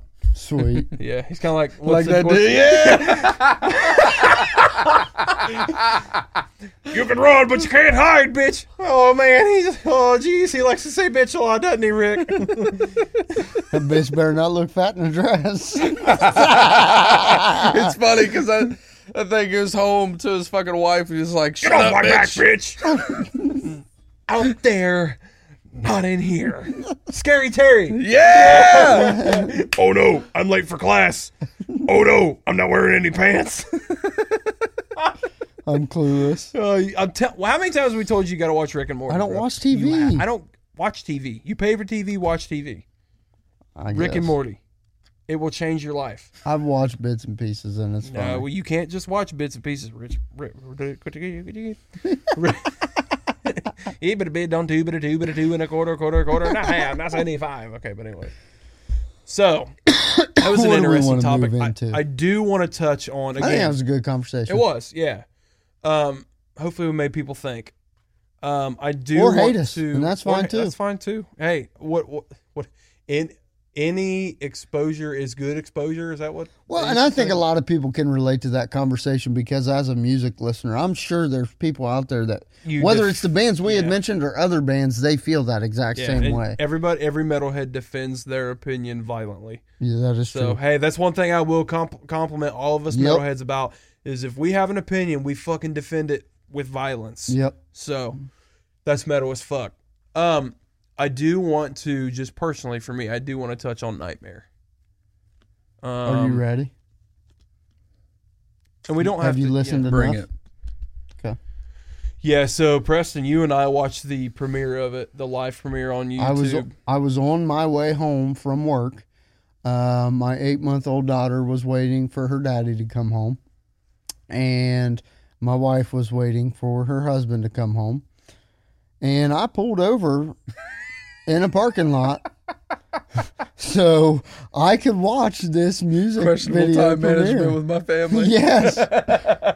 My wife called me shortly after, and I said, "Babe, I love you more than Here's- anything in this world, but I had to do I love this. you, bitch. But I had to do this." except And for Polaris. she's a she's awesome. She understood. All was great.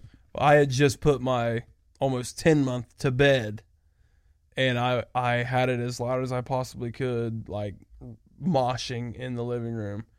So Goosebumps. yeah, dude, nuts. Mm. I mean, it's just and again, it has so much more meaning behind it because of obviously Ryan's passing and watching Ryan shred in this just desert oasis by himself and I'm just like that's where he's at right now, bro. He my dude's just in heaven shredding on a mayonnaise Writing the like, sickest fucking riffs possible. and, and so it was just so it you know inhumane is is fantastic it's so different for them and then you know for them to come out with nightmare that's just this straight punch in the fucking face with this gorgeous chorus and then you know, the very Polaris clean At outro end, type thing. Mortal and like- Coil to a T. yeah, Mortal Coil type shit, and it's just, it's what we said it before we started recording.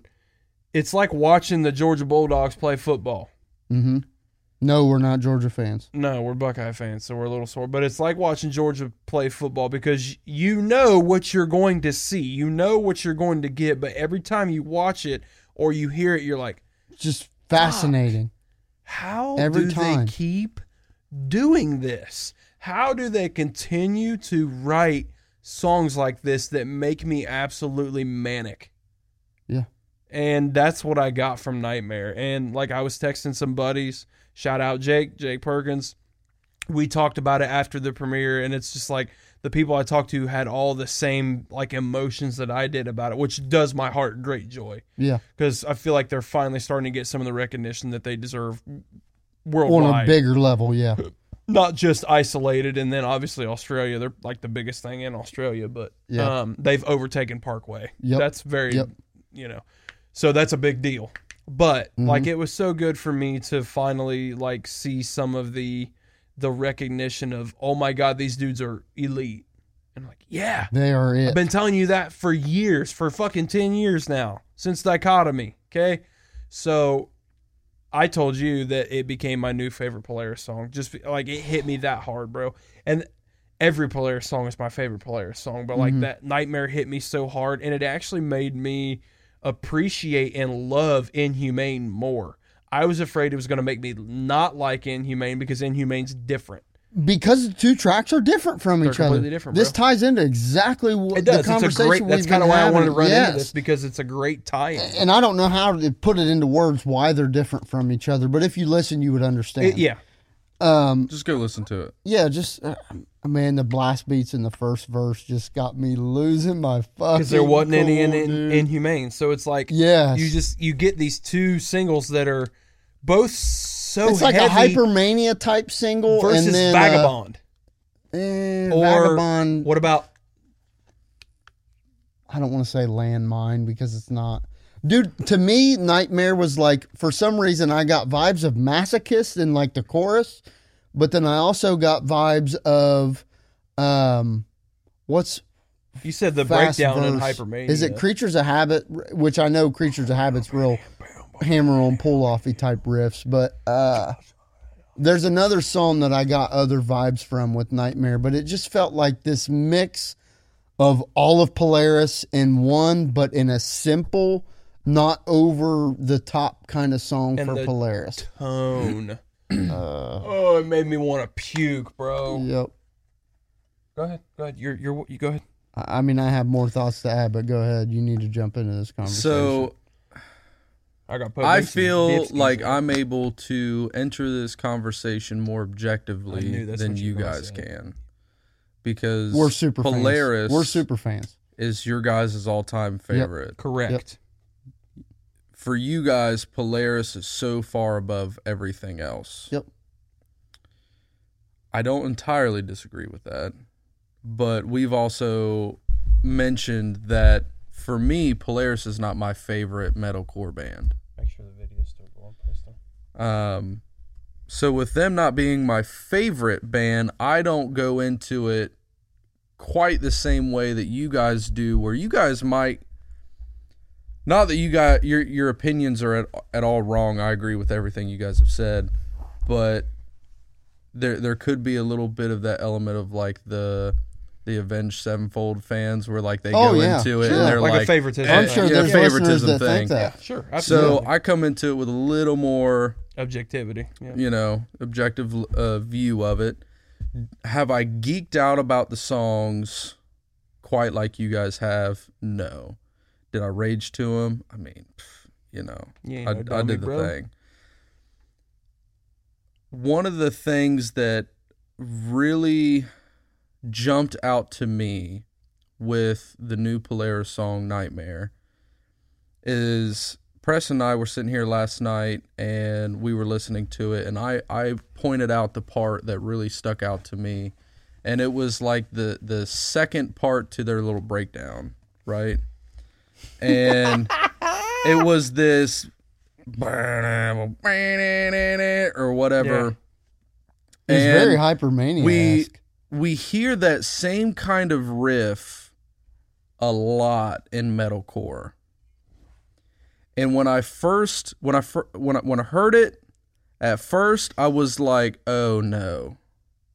Are they are they going to do something that's just like everybody else?" But then they done this like back and forth pattern where Mm-hmm. they hit that part the second time they went through they they added to it but in such a s- super tasteful way Subtle. that was subtle but creative but also poked right out at you. poked right out Yes. at you Yep. and you could tell like that's that's It's not them. a riff played by the faint of heart and that to me really spoke to why Polaris is so amazing and why you guys saying that Polaris is so amazing is in no way incorrect. Mhm. Um, because they're doing something that, in essence, is kind of simple, but they're they're adding a creative twist to it. To they're they're doing that kind of simple thing to bring more people in and and and to make sense of what they're doing, but then adding to it here and there to still captivate the audience of like us where we're looking for something different Mhm. and you know that's that's maybe a you know may, maybe i'm thinking too deep into No, that no. particular No, I part think- No, I- I, I was going to say that I love that Tyler, you know, Polaris isn't his favorite metalcore band because it keeps you and me in check. Oh yeah. Because Yeah. if all three of us felt the exact same way, then we couldn't have conver- We would just be, yep, yep, this this is the greatest thing ever. But Tyler approaches it from a little different angle where he can see things a lot more objectively and kind. You know, he's he's not sitting there saying, "Oh, you're well, you're wrong." You're no, no. It's just, hey, here's here's what me, a little more on the outside looking in, being as Moths is my favorite band as opposed to Polaris, I can see this a little more rejected. I'm speaking, of course, in Right. Tyler here, but I love that we were able to have these conversations with someone who looks at things just a little bit differently than we do when it comes to Polaris because it would be incredibly boring if he didn't. Yeah. Oh So, yeah. and then and then they break into that that next part of the breakdown the se- after the that actual second breakdown, those the actual made second breakdown with the cloudy, cloudy riff and then the Oh, yeah. chunk, the chugs. Look, that's oh. let me fucking tell you, motherfuckers. I was ready to slit That my is throat. how you do some open chord chugs Yes. with some some Creativity. rhythm and creative rhythms. Yes. yes, I was because getting ready to say creativity in the rhythm. that's not just uh, that's what the chugs are all about. The chugs are all about rhythm. It's not about any kind of melody or harmony or anything no. like that. It's about a a wall that is that is punching you. Yes. Physically doesn't even make sense, but it fucking happens in music. You feel it, bro. when you when you get them chugs, that is what it is. A wall fucking hitting you. You not you're not running into the wall. That motherfucker's coming at you. And when when you're one of these basic ass bands that are just yeah, it's not doing a straight through beat. Dude, that gets so fucking boring, and it's been done so many times. Fuck, bro. But then you also have the other end of the spectrum where like you have djent yeah. where it gets a little Ba- too ba- ba- like ba- ba- ba- weird Yeah. at times. Twelve noise gates. They'll they'll have like a fucking dun dun yeah. dun, and it's like Bro, the fucking the, the yeah, it's like it's like it's like the disc is skipping or something. You know what I mean? Yeah. But like Polaris is able to It's it really is meet in the middle Yep. where they're like, we're not going to do this thing way out in fucking It's you know, left field, but we're also not going to do this basic bullshit, and we're going to get creative with the rhythms where, you know, really the only way to be able to to do something like that is you know maybe they're not counting it out in their head like you you would with uh very rhythmic shit. Like djent people they're probably fucking counting that shit out in their head. One two three four. One two three but you know But they're to be able to make make sure they're hitting the shit when they're supposed Oh, they're to. called Strandbergs. Yeah i don't know that you know some weirdos Shout out Um, plenty. Shout out Math Corps. Shout out Virgins. but like for Polaris, That's what you are. But for Polaris to be able to incorporate some some some of that that raw basic you know open chord chug shit that we all love no matter how fucking metal elitist you are you're not gonna fucking tell me you don't love some open chord chugs Right. like fuck you bro if you don't like it Facts. but doing it in a way that no one else is doing it with the the rhythmic style that you're incorporating that made that breakdown like I- I, I wanted I literally- wanted to throw everything in my garage and let me fucking tell you we're going to go back to the beginning of the episode this is a fucking warehouse Yep. I have amps on amps on cabinets on cabinets on guitars. pedals, I got on six mics, guitars on- on, their fucking way because my dad got given a bunch and he fucking Bro, feels how he's got a store. are in here right it's now? stupid. 15? I wanted to throw all of it. I wanted to single like pick up each thing individually There's and fifty throw it on the floor. worth of shit in here, and he. I just to wanted to smash it, all Dude, and because that fucking riff just Bro, that se- that Melted. second that second part of that breakdown, I kid you not, I got goosebumps and I like gritted my teeth to a point that I thought my, I was chipping my teeth off. Like I, I just this level of Shit anger. knocked the feelings out of my teeth, yeah, bro. yeah, bro. Like I don't. I, I'm biased. I get it. Yeah, I know. We I, are. I don't know. I don't know the last time another band did that to me. Like that feeling. I'm I've never telling you heard right a, now. I've never heard a breakdown song. like that I'm telling you right now. rhythmically. I've talked about. We've talked about you know influences and how much we love Metallica, how much I love As I Lay Dying, how much I love Bullet, all this shit. There ain't no fucking band on the planet that's ever made me like literally put my life on hold to watch a Yes. fucking premiere of a song. Yes. It And, felt like- like, I was back in the '80s when all people did was Like wait for a, Die to a- these a- hair an metal track bands to be and- released. yeah. Like Mom, I'm listening to the radio. Pork chops are hot. Get them. Mom, I'm done with my segment. yes, there it is, John Clayton. and his Slayer shirt. and then he's eating his ramen noodles. He's eating his ramen noodles. Let's Just, like pulls out the ponytail. ah, I'm done with my segment. Tyler, you don't get what we're talking about. There's No. an old Sports Center commercial. ESPN or, or this Sports this, Center, yeah. this nerdy guy that's a, a sports center guy. He's yeah bald, had glasses. There's a commercial Awesome where dude. he gets done with his segment and he's got like a taped on collared shirt with a tie and he tears it off and there's a Slayer shirt underneath it. And he like undoes this big long ponytail, jamming Slayer, mm-hmm. jumps on his bed with a big thing of like noodles. He's like, Ramen Mom, noodles." done with my segment and he's fucking headbanging. Yeah, it was a national hilarious. commercial.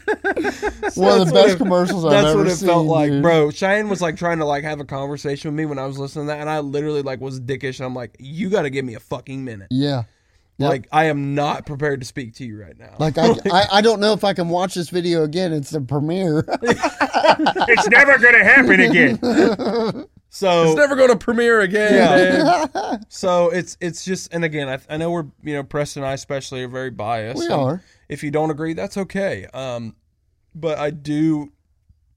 Excuse me, I burped. It's one hell of a track, dude. Yeah, it's incredible. I just can't wait for the record. I'm so glad we get to go see him on tour in October. So It was all of Polaris in one, but in a simple track. And I don't mean simple from the technicalities of playing it. they didn't have to write. But they didn't bounce. The song structure shreddy- wasn't all over the place. No. But you had Mortal Coil at the end. You had pieces of Masochist in the chorus. You had, eh, but then you had New Polaris too, with maybe I think maybe a slightly lower tuning.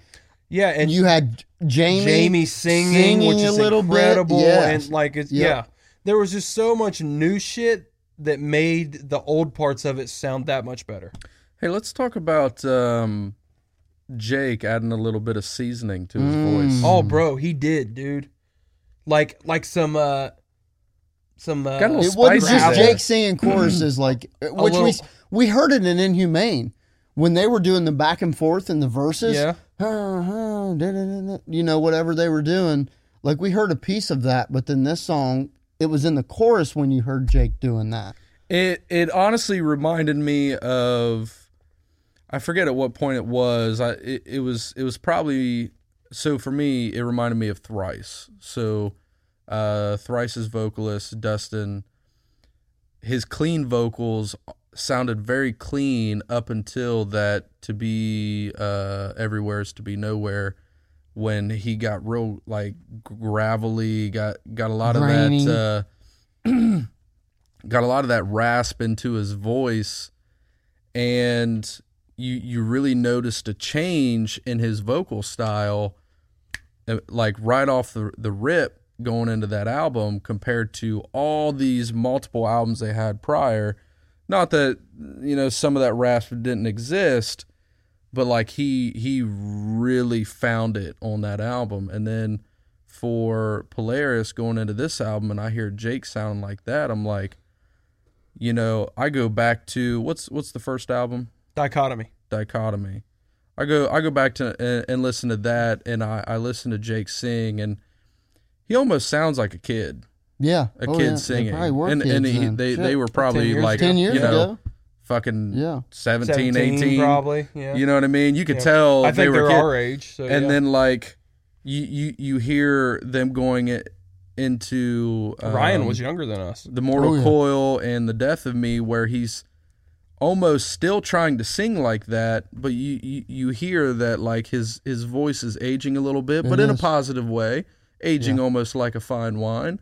And then Mm-hmm. we get into this, and it's like, ooh, So the gr- the vocal growth of I both like. Jamie It's and happening. Jake. It's happening. So happening. if you go back to our listen to Dichotomy, you listen to like Jamie screams like he's Mhm. screaming the scream. Yep. It's gr- it's great. It's you can still tell it's Jamie, but he's really focused on his gutturals and Yep. like. And as he's progressed, he has this super unique. it's him. It's Jamie Hails, man. Yep. Like He- you he know, found it. Is it Hails is. or Halls?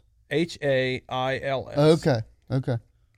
So it's he is My bad, Jamie. evolved into this monster of a vocalist. He is that a monster, bro. Dude, him and Chris from Miles are the They're best. They're, they're the monsters, best. They're absolute psychopaths.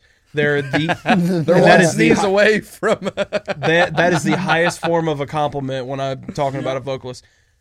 I think those are the two on you. best metalcore vocal, like especially when it comes to screams in the game. The the best. in metalcore, Yeah, one hundred percent. yeah, absolutely. My God, Garrett from Silent Planet sounded fucking good on that new track too. But he's dude. got one scream, bro. I know, but he sounded good. He's got one scream. Jamie and Chris are fucking. Ooh, I would say the dude from Silent Planet has a little bit of range to him, but not much. I'd agree with that. Um, but I, like I said earlier, I don't think he's as. mu- I don't think Yeah, there's yeah. much metalcore. right. Metalcore specifically, And I'm talking Chris and Jamie. strictly un, unclean. oh, Because if we're talking about both, Yeah. Enter Chris Motionless, Yeah. Yep. Noah Sebastian, Right. Courtney LaPlante, Yep. you know, people like that that can do it. But yeah, Courtney LaPlante. So, girl, R.I.P. to. I just want to play guitar with Mike. Oh, dude, teach me how to pick scrape like you, bro. Any other? any other? any other thoughts to add on that? I don't man? think so, man. I'm I, tired. I hope we. I hope we did it. It's due yeah. service. no, and it's you know, I we, we talk about Polaris a lot. I didn't want to spend a ton of time on it because I don't want to wear people out. But um, yeah, we've talked about some new music. We've talked about some great stuff. Tyler, do you have any other topics before we send it home? Oh God, here we go. He looked at me and I went do too. What time did we start? 10, 10, 10, 10. Okay. I'm tired. I'm not too bad. well, strap in, buddy. Did you say go. strap in or strap on? I mean, maybe maybe both. Just I'll don't turn on fatten the- the dress and I'll, I'll- strap I'll it turn- on. I'll turn on the childers and we can just So marinate. back to old uh, Dan Skinner. Skinny, sk- I apologize. I That, don't that's know. his name, Dan right? Skinny. Dan, Okay, Daniel Dan. Skinner. Yep. Yeah.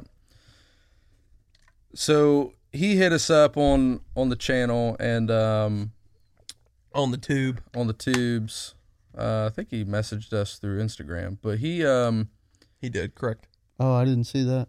something that he he spoke of in that in that message thread really really connected with me and it was you know he was talking about there's no other metalheads in his town his only other metal friend lives far away Cedar Rapids, Iowa. but that him and his friend have started to kind of lose the inspiration the motivation Mm. to continue to play mm-hmm.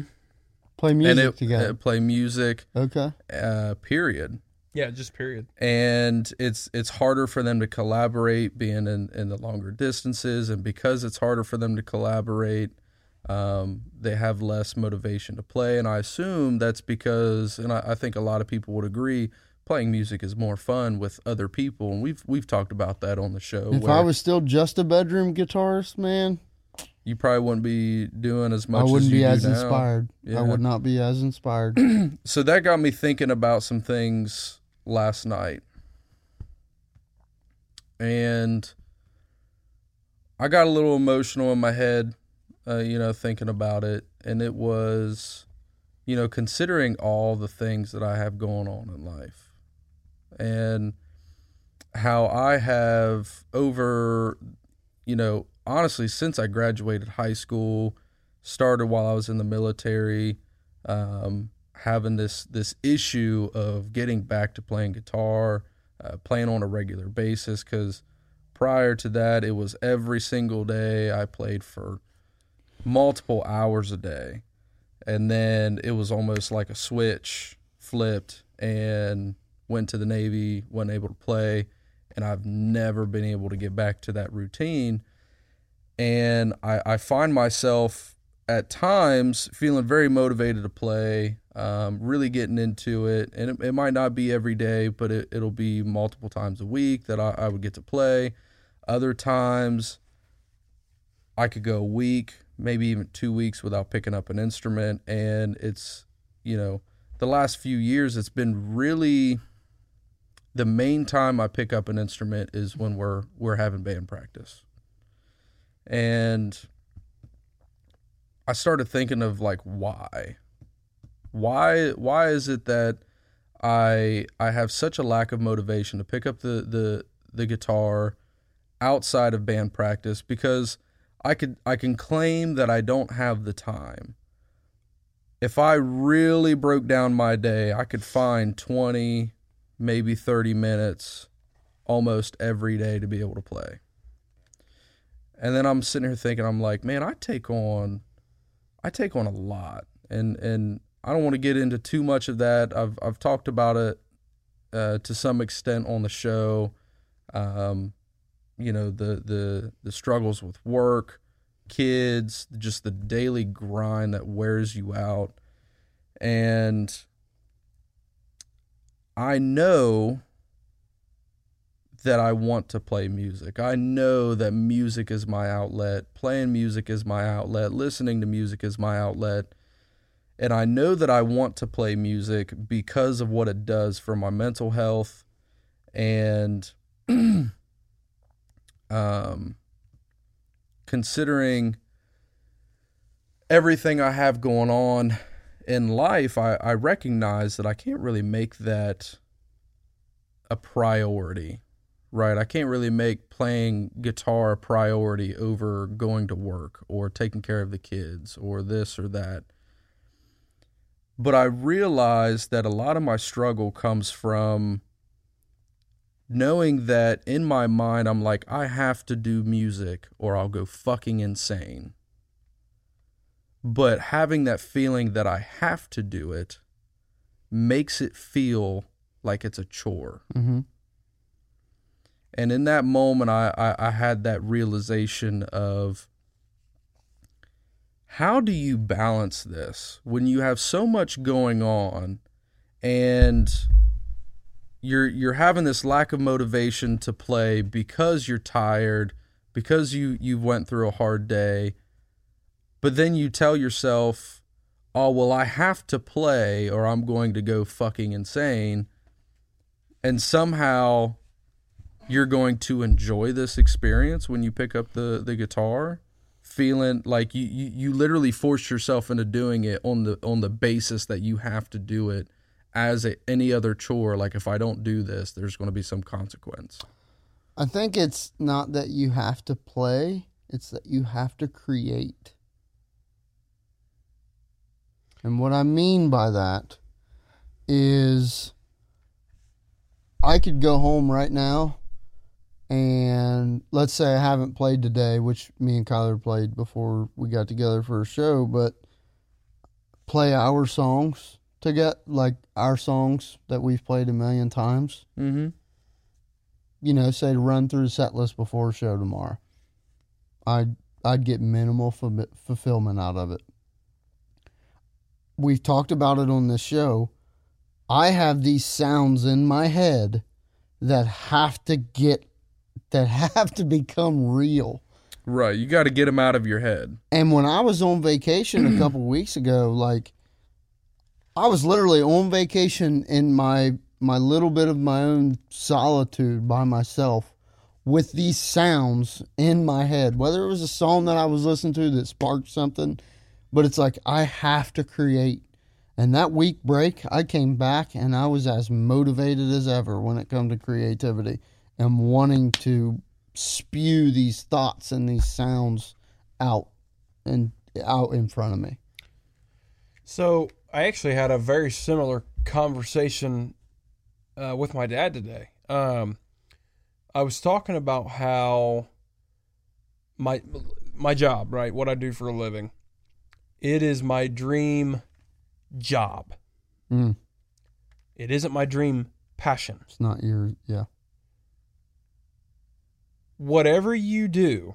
So like this is why people that they're they're working a 9 to 5, they're doing whatever and then they start a side business. I'll take our buddy Caden Roberts for example. He started the the auto detailing thing and was doing it constantly like after work making a shit ton of money doing it. Grew his his clientele extremely fast and got burnt out on it really quick because it became a job people that so like when when I think about my passion, well, my passion is livestock and music. Okay, I work in agronomy and row crops. That's not my passion. I'm not passionate about corn. I'm passionate about livestock because I, I grew up raising livestock, and I'm passionate about music.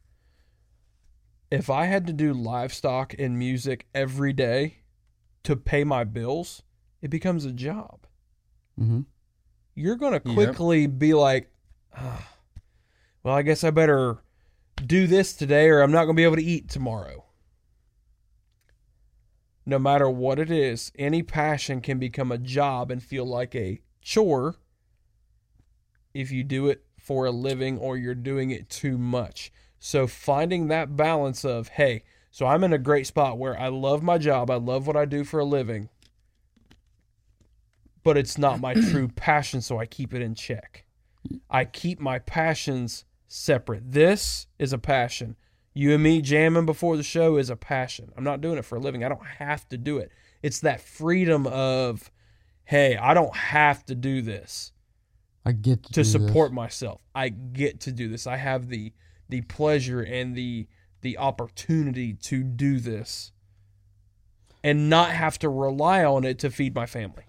You make a good point because I was listening to a podcast the other day and How dare you listen to a different podcast yeah, than this? yeah, I think I, I'm I think it was Riffhard, John Browne's podcast called Riffhard, and Current's guitarist was on it. I think this is the podcast that I was listening to. It may have been something different, but it was a it was a professional musician where they were talking somewhat similar to what we're talking about, and he delves into other outlets. Hold on, was it Steve that was telling us this? When Steve was talking about artists, artists it becoming like your day to day, and then they delve into something else because Yeah, he was talking about someone that Okay, like maybe it was maybe it was our conversation with Steve. Sorry, Yeah. the, all this shit runs together because I listen to so much shit. But yeah, like he was talking about if Yeah, because he he was talking about how uh, there was a particular artist that farms as a passion, and this dude's over here doing it as a job, but Yeah, does music yeah. as his passion. Yeah. like the you know like even of if it was your job, like you have to have that outlet and that getaway. Yeah, if you don't have something to uh, escape the forward to. everyday grind, you're gonna go crazy. Yeah. So I- I'm very careful about, and this was kind of the borderline of what you know the conversation with my dad was today was, you know, I, I made the comment of, man, if I could do music for a living or if I could do livestock for a living, I, I would do it in a heartbeat. He's like, you would, and then it wouldn't be your passion anymore because you would have to do it to support your family. And it becomes a job. There's dream jobs and there's dream passions. So, mm-hmm. like, I never want this to become a job. I always want it to be a passion and not feel like a chore. Well, that's in our own control. We we should never, even if we were to do something real with Real this, big, yeah. Yeah, like we have to make it a point that it's not our it's not a our job. Like Mhm. this is what we do. Yep. But um, I'm really glad you took it there, Kyler, because that kind of touches on kind of the second piece of of that thought, which was we we've talked a little bit how the band has gotten lazy and how we don't do as much. I don't do as much on the business side. We're not booking a ton of shows. We're writing more. We're creating more. Um, so this kind of ties into bo- what what both of you guys have said. But like, I really need the band to be an outlet. I need it to be fun Mm-hmm. and it's because of that need of it just being fun rather than us trying to push and push and push to make it big or do something crazy with with the band or this podcast. Because I take on so much on a day-to-day basis like I, I have to have an outlet. And if I treat the band as a as just another job or if I treat this podcast as another job it will just add to the mental strain of everything else in my life that is a chore or a job or all this shit that grinds me down and then I would have nothing. Mm-hmm. I would have nothing to lift me up. Because even the gym at times It's feels a like a, job. chore Yeah. and it's in the name of discipline. And one of the notes I made is is a lot of the shit that I take on uh, that that mentally or physically strains me is is really self inflicted, and it's it's for my own reasons that I do that. I'm always looking to challenge myself, but I I, I think to kind of help with uh, Dan's concerns around that, and and any anyone else that's dealing with that that issue of oh I don't feel like picking up the instrument as much as I once did is stop treating it like it's a chore.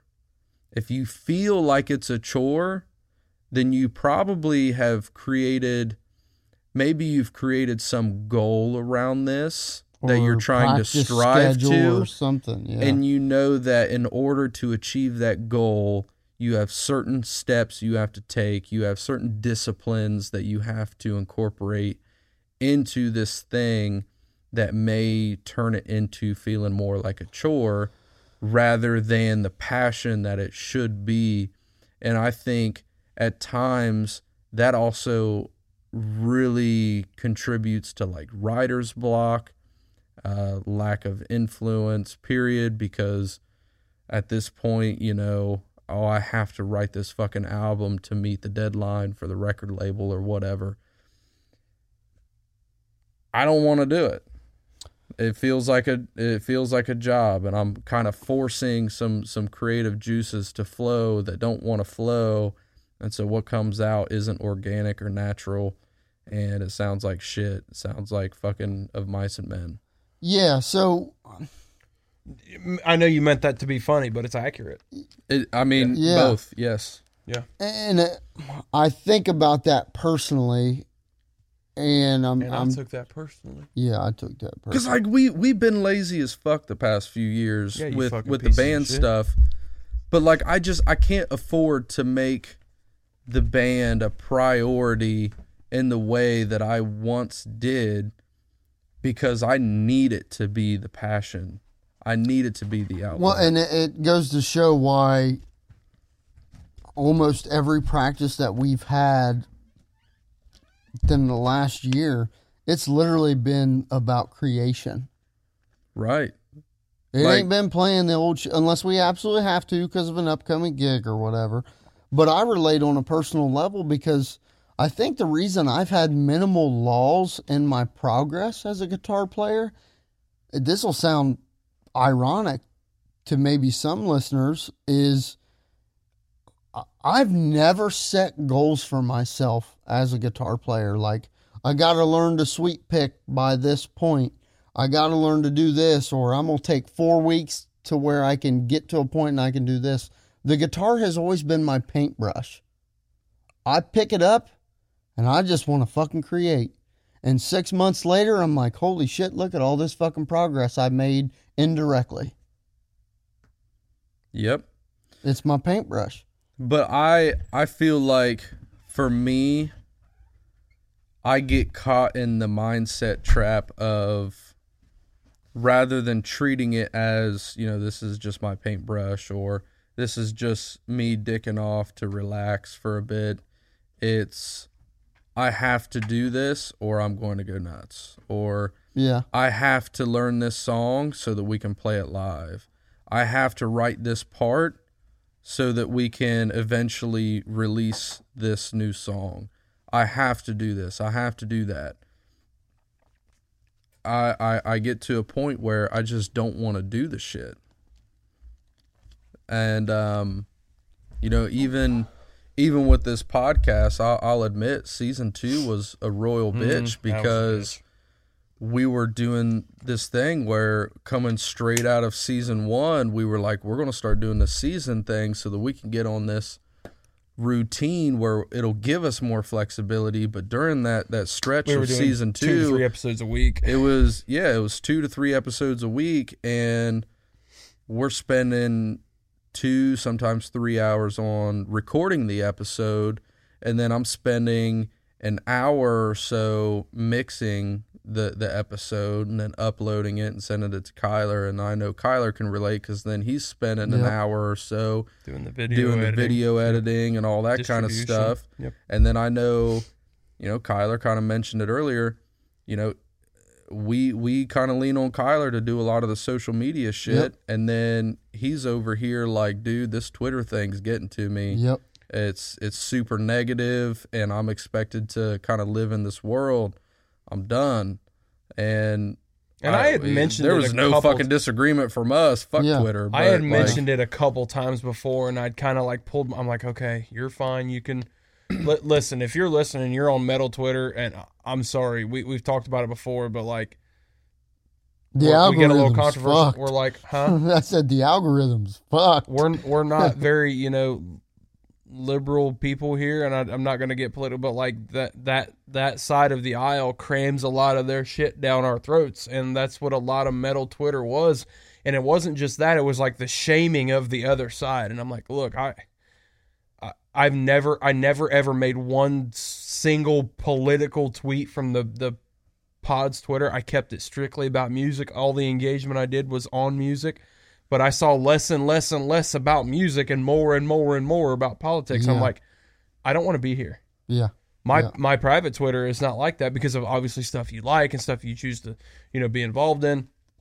And I had just gotten to the point where I'm like, look, I am literally so pissed off at the world right now that I can't even I didn't I wasn't active on our Twitter for like 10 days before I finally told you guys I'm like I'm done. And you, like you said, like Ty said, there was no argument from you guys on that at all. Well, it just- seemed put like a lot of mental strain on me, bro. Like It seemed like it contributed soft, to that know. like weaker, It so that you didn't want to fuck with music Yeah. even. Yeah, it was it was rough, dude. I mean, it it really got to me like on a lot of different levels and I was just kind of like, boys, if I don't if I don't get out of this Twitter thing with the pod, like I don't I'm going to be done with I like the social media aspect of it, period. And I know I I, I don't want that cuz that's the only platform that's like that Mm-hmm. you know, Instagram, YouTube, uh, Facebook, TikTok, none of that is like that compared to Twitter. Twitter is just this toxic wasteland of believe what I believe or I'm going to cram it down your throat and if you don't agree, I'm going to cancel you. Yeah. That's what metal Twitter was becoming. And I'm like, I'm out. This isn't what I want to be involved in. I'm not here for politics. I'm here for music The love of and music. people like, oh, here's a list of artists you shouldn't listen to because their cousin's brother's ex-wife or ex-wife's son is a closet racist. Yeah, they they they they liked a Donald Trump tweet in 2016, and I'm like, are you fucking? That shit Kidding. had that shit was going down the rabbit hole. Then Jesus Christ, Bro, it was that. That's bad. the level people take it to on Twitter. I'm It was so Sad, bad. man. That's why like, I, I follow couldn't Twitter im- for sports and mm-hmm. funny, funny shit. That's sports. That's all I use it for anymore is Yep. sports. But but anyways, yeah, it's it's man, if you don't check your mental headspace sometimes you can completely check out of your passion and that's where I was headed with the whole th- the whole. So Twitter Dan, thing. give give it time, man. Find find your why Take with a deep it. breath, brother. Yep. Just- find your why with it, dude. You you love the shit that and you're a very talented musician. Yep. Was he playing a keys on that video he sent us? Because it looked like a uh, keys. I didn't He, see it, uh, so.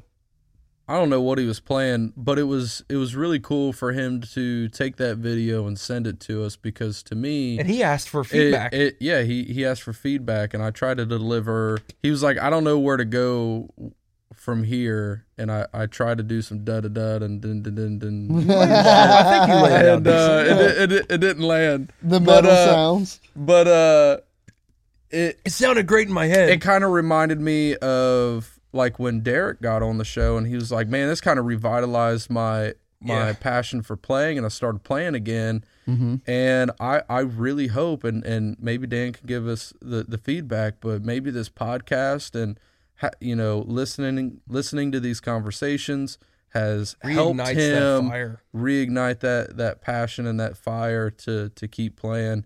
And I really hope we're doing that for more people. I do too, because man. I know Tyler, couldn't you say the same? Hadn't this show kind of got you back bro. into playing? Motherfucker, I went out and You went and bought a Hey, guitar. flash, flash it to the camera. Oh, you mean- flash it to the camera. Yeah, show that Jackson off, baby. Let's go. Shit. yeah, All white, she ain't no bitch. all white. She Yeah, this pod made me uh, grow the balls that I hadn't had for years and go out and buy my dream guitar and uh, you know drop a pretty penny on it um, because I had reignited my uh, my passion for for music. We should have had this beautiful son of a bitch sitting in front of the camera the whole time, shouldn't we? But yeah. we got a lot of pretty guitars in here. Um, but yeah, and I hope that we, um, we we do that for, and I know we did it for Derek. I hope we do it for Daniel, um, because we want people to, if they don't already have the passion to get it, if they've lost it to find it again, um, and if they feel like others can can, you know, enjoy it too, to bring them into the fold. Um, That's what keeps us going, man. Absolutely. That's why we do it. And that's why comments and, and, and conversations like we had with Dan really invigorate us with we're doing the right things. Mhm. Because we're not doing this just, you know, yes, we've talked about, yes, it's fun, but that's not the sole reason of why we're doing this. We're doing this because we know it works. We know that we are reaching people and, and making them, uh, feel good about their love for music and be therapeutic for some people and uh, you know we know we, we entertain and make you laugh and all that and we have the, the funny moments the serious moments the sad moments because that's what life is man and and we want to excuse me include as many people as we can in this brotherhood so that was a great way to great way to send it home unless uh, you guys have anything else you want to I don't have any more to add. I do not. tyler Yeah, that's that's pretty much all I had, and I, I will comment uh, as a final comment with with Dan Daniel saying like he was surprised that we were willing to chat with him, um, some random guy on the internet, and I, I will counter that That's and say that are, I'm bro. surprised that he wanted to have that conversation because we're I, I, I feel like we're we're just nobodies, and for him to to kind of reach out to us and have the conversation we had with him and um you know that that was something like I I got juiced about the podcast all over again. Absolutely, man. It just like I said, it it reignites that. That's the reason why we started in the first place. It's the reason why we started in the first place, man. And I'm just so fortunate for um, all of our listeners uh, that have been there from the start. The new, fo- I mean, Dan's a perfect example. Just stumbled across us, and now he's he's had this like you know, and he's telling his buddies about it. I'm like, that's what we want. Like whether you're whether you're uh, an old head that's been with us from the start, or you're new to the show, um, we hope you uh, take something from every episode, and we hope that you um, find a reason to come back because we have these types of conversations every episode, man. It's just and it's something different every week. It's always something that comes up, but there's always a common theme of we want to include. There's an identity. I mean, we the last solo episode we did, I had talked about, and we had all agreed that we've started to create, however, 20 episodes deep, however many deep, like we've started to create an identity for the show, even though we never spoke that identity into words. It just became, this is, this is it, you know. Absolutely. So, hope you guys have enjoyed this conversation. We wanted to riff it tonight and talk about all kinds of different stuff, and we definitely did that. So, um, thank you so much to all of you um, for for joining in this journey and, and coming along with us. So, uh, we love each and every one of you. We appreciate each and every one of you. Please reach out to us. Give us your feedback. Drop us a line on any of our socials. Um, leave a review. Uh, we love to chat with with with our listeners. We'll never be too big for our britches to uh, to talk to anybody. Um, we're just guys being dudes. That's all we are. So thank you guys so much. Um, again, follow all of our socials: uh, TikTok, Facebook, Instagram, YouTube. Uh, at TSIS Don't be fat in the dress. What's that? Don't be fat in the dress. Don't be fat in the dress. Just search the Screaming Idiot Show. If you want to binge all the content, please feel free to hop on our Patreon, uh, which just five bucks a month. Uh, I think it's probably about as cheap as we could make it. So we're not we're not doing the Patreon for the money because it's not making us any money.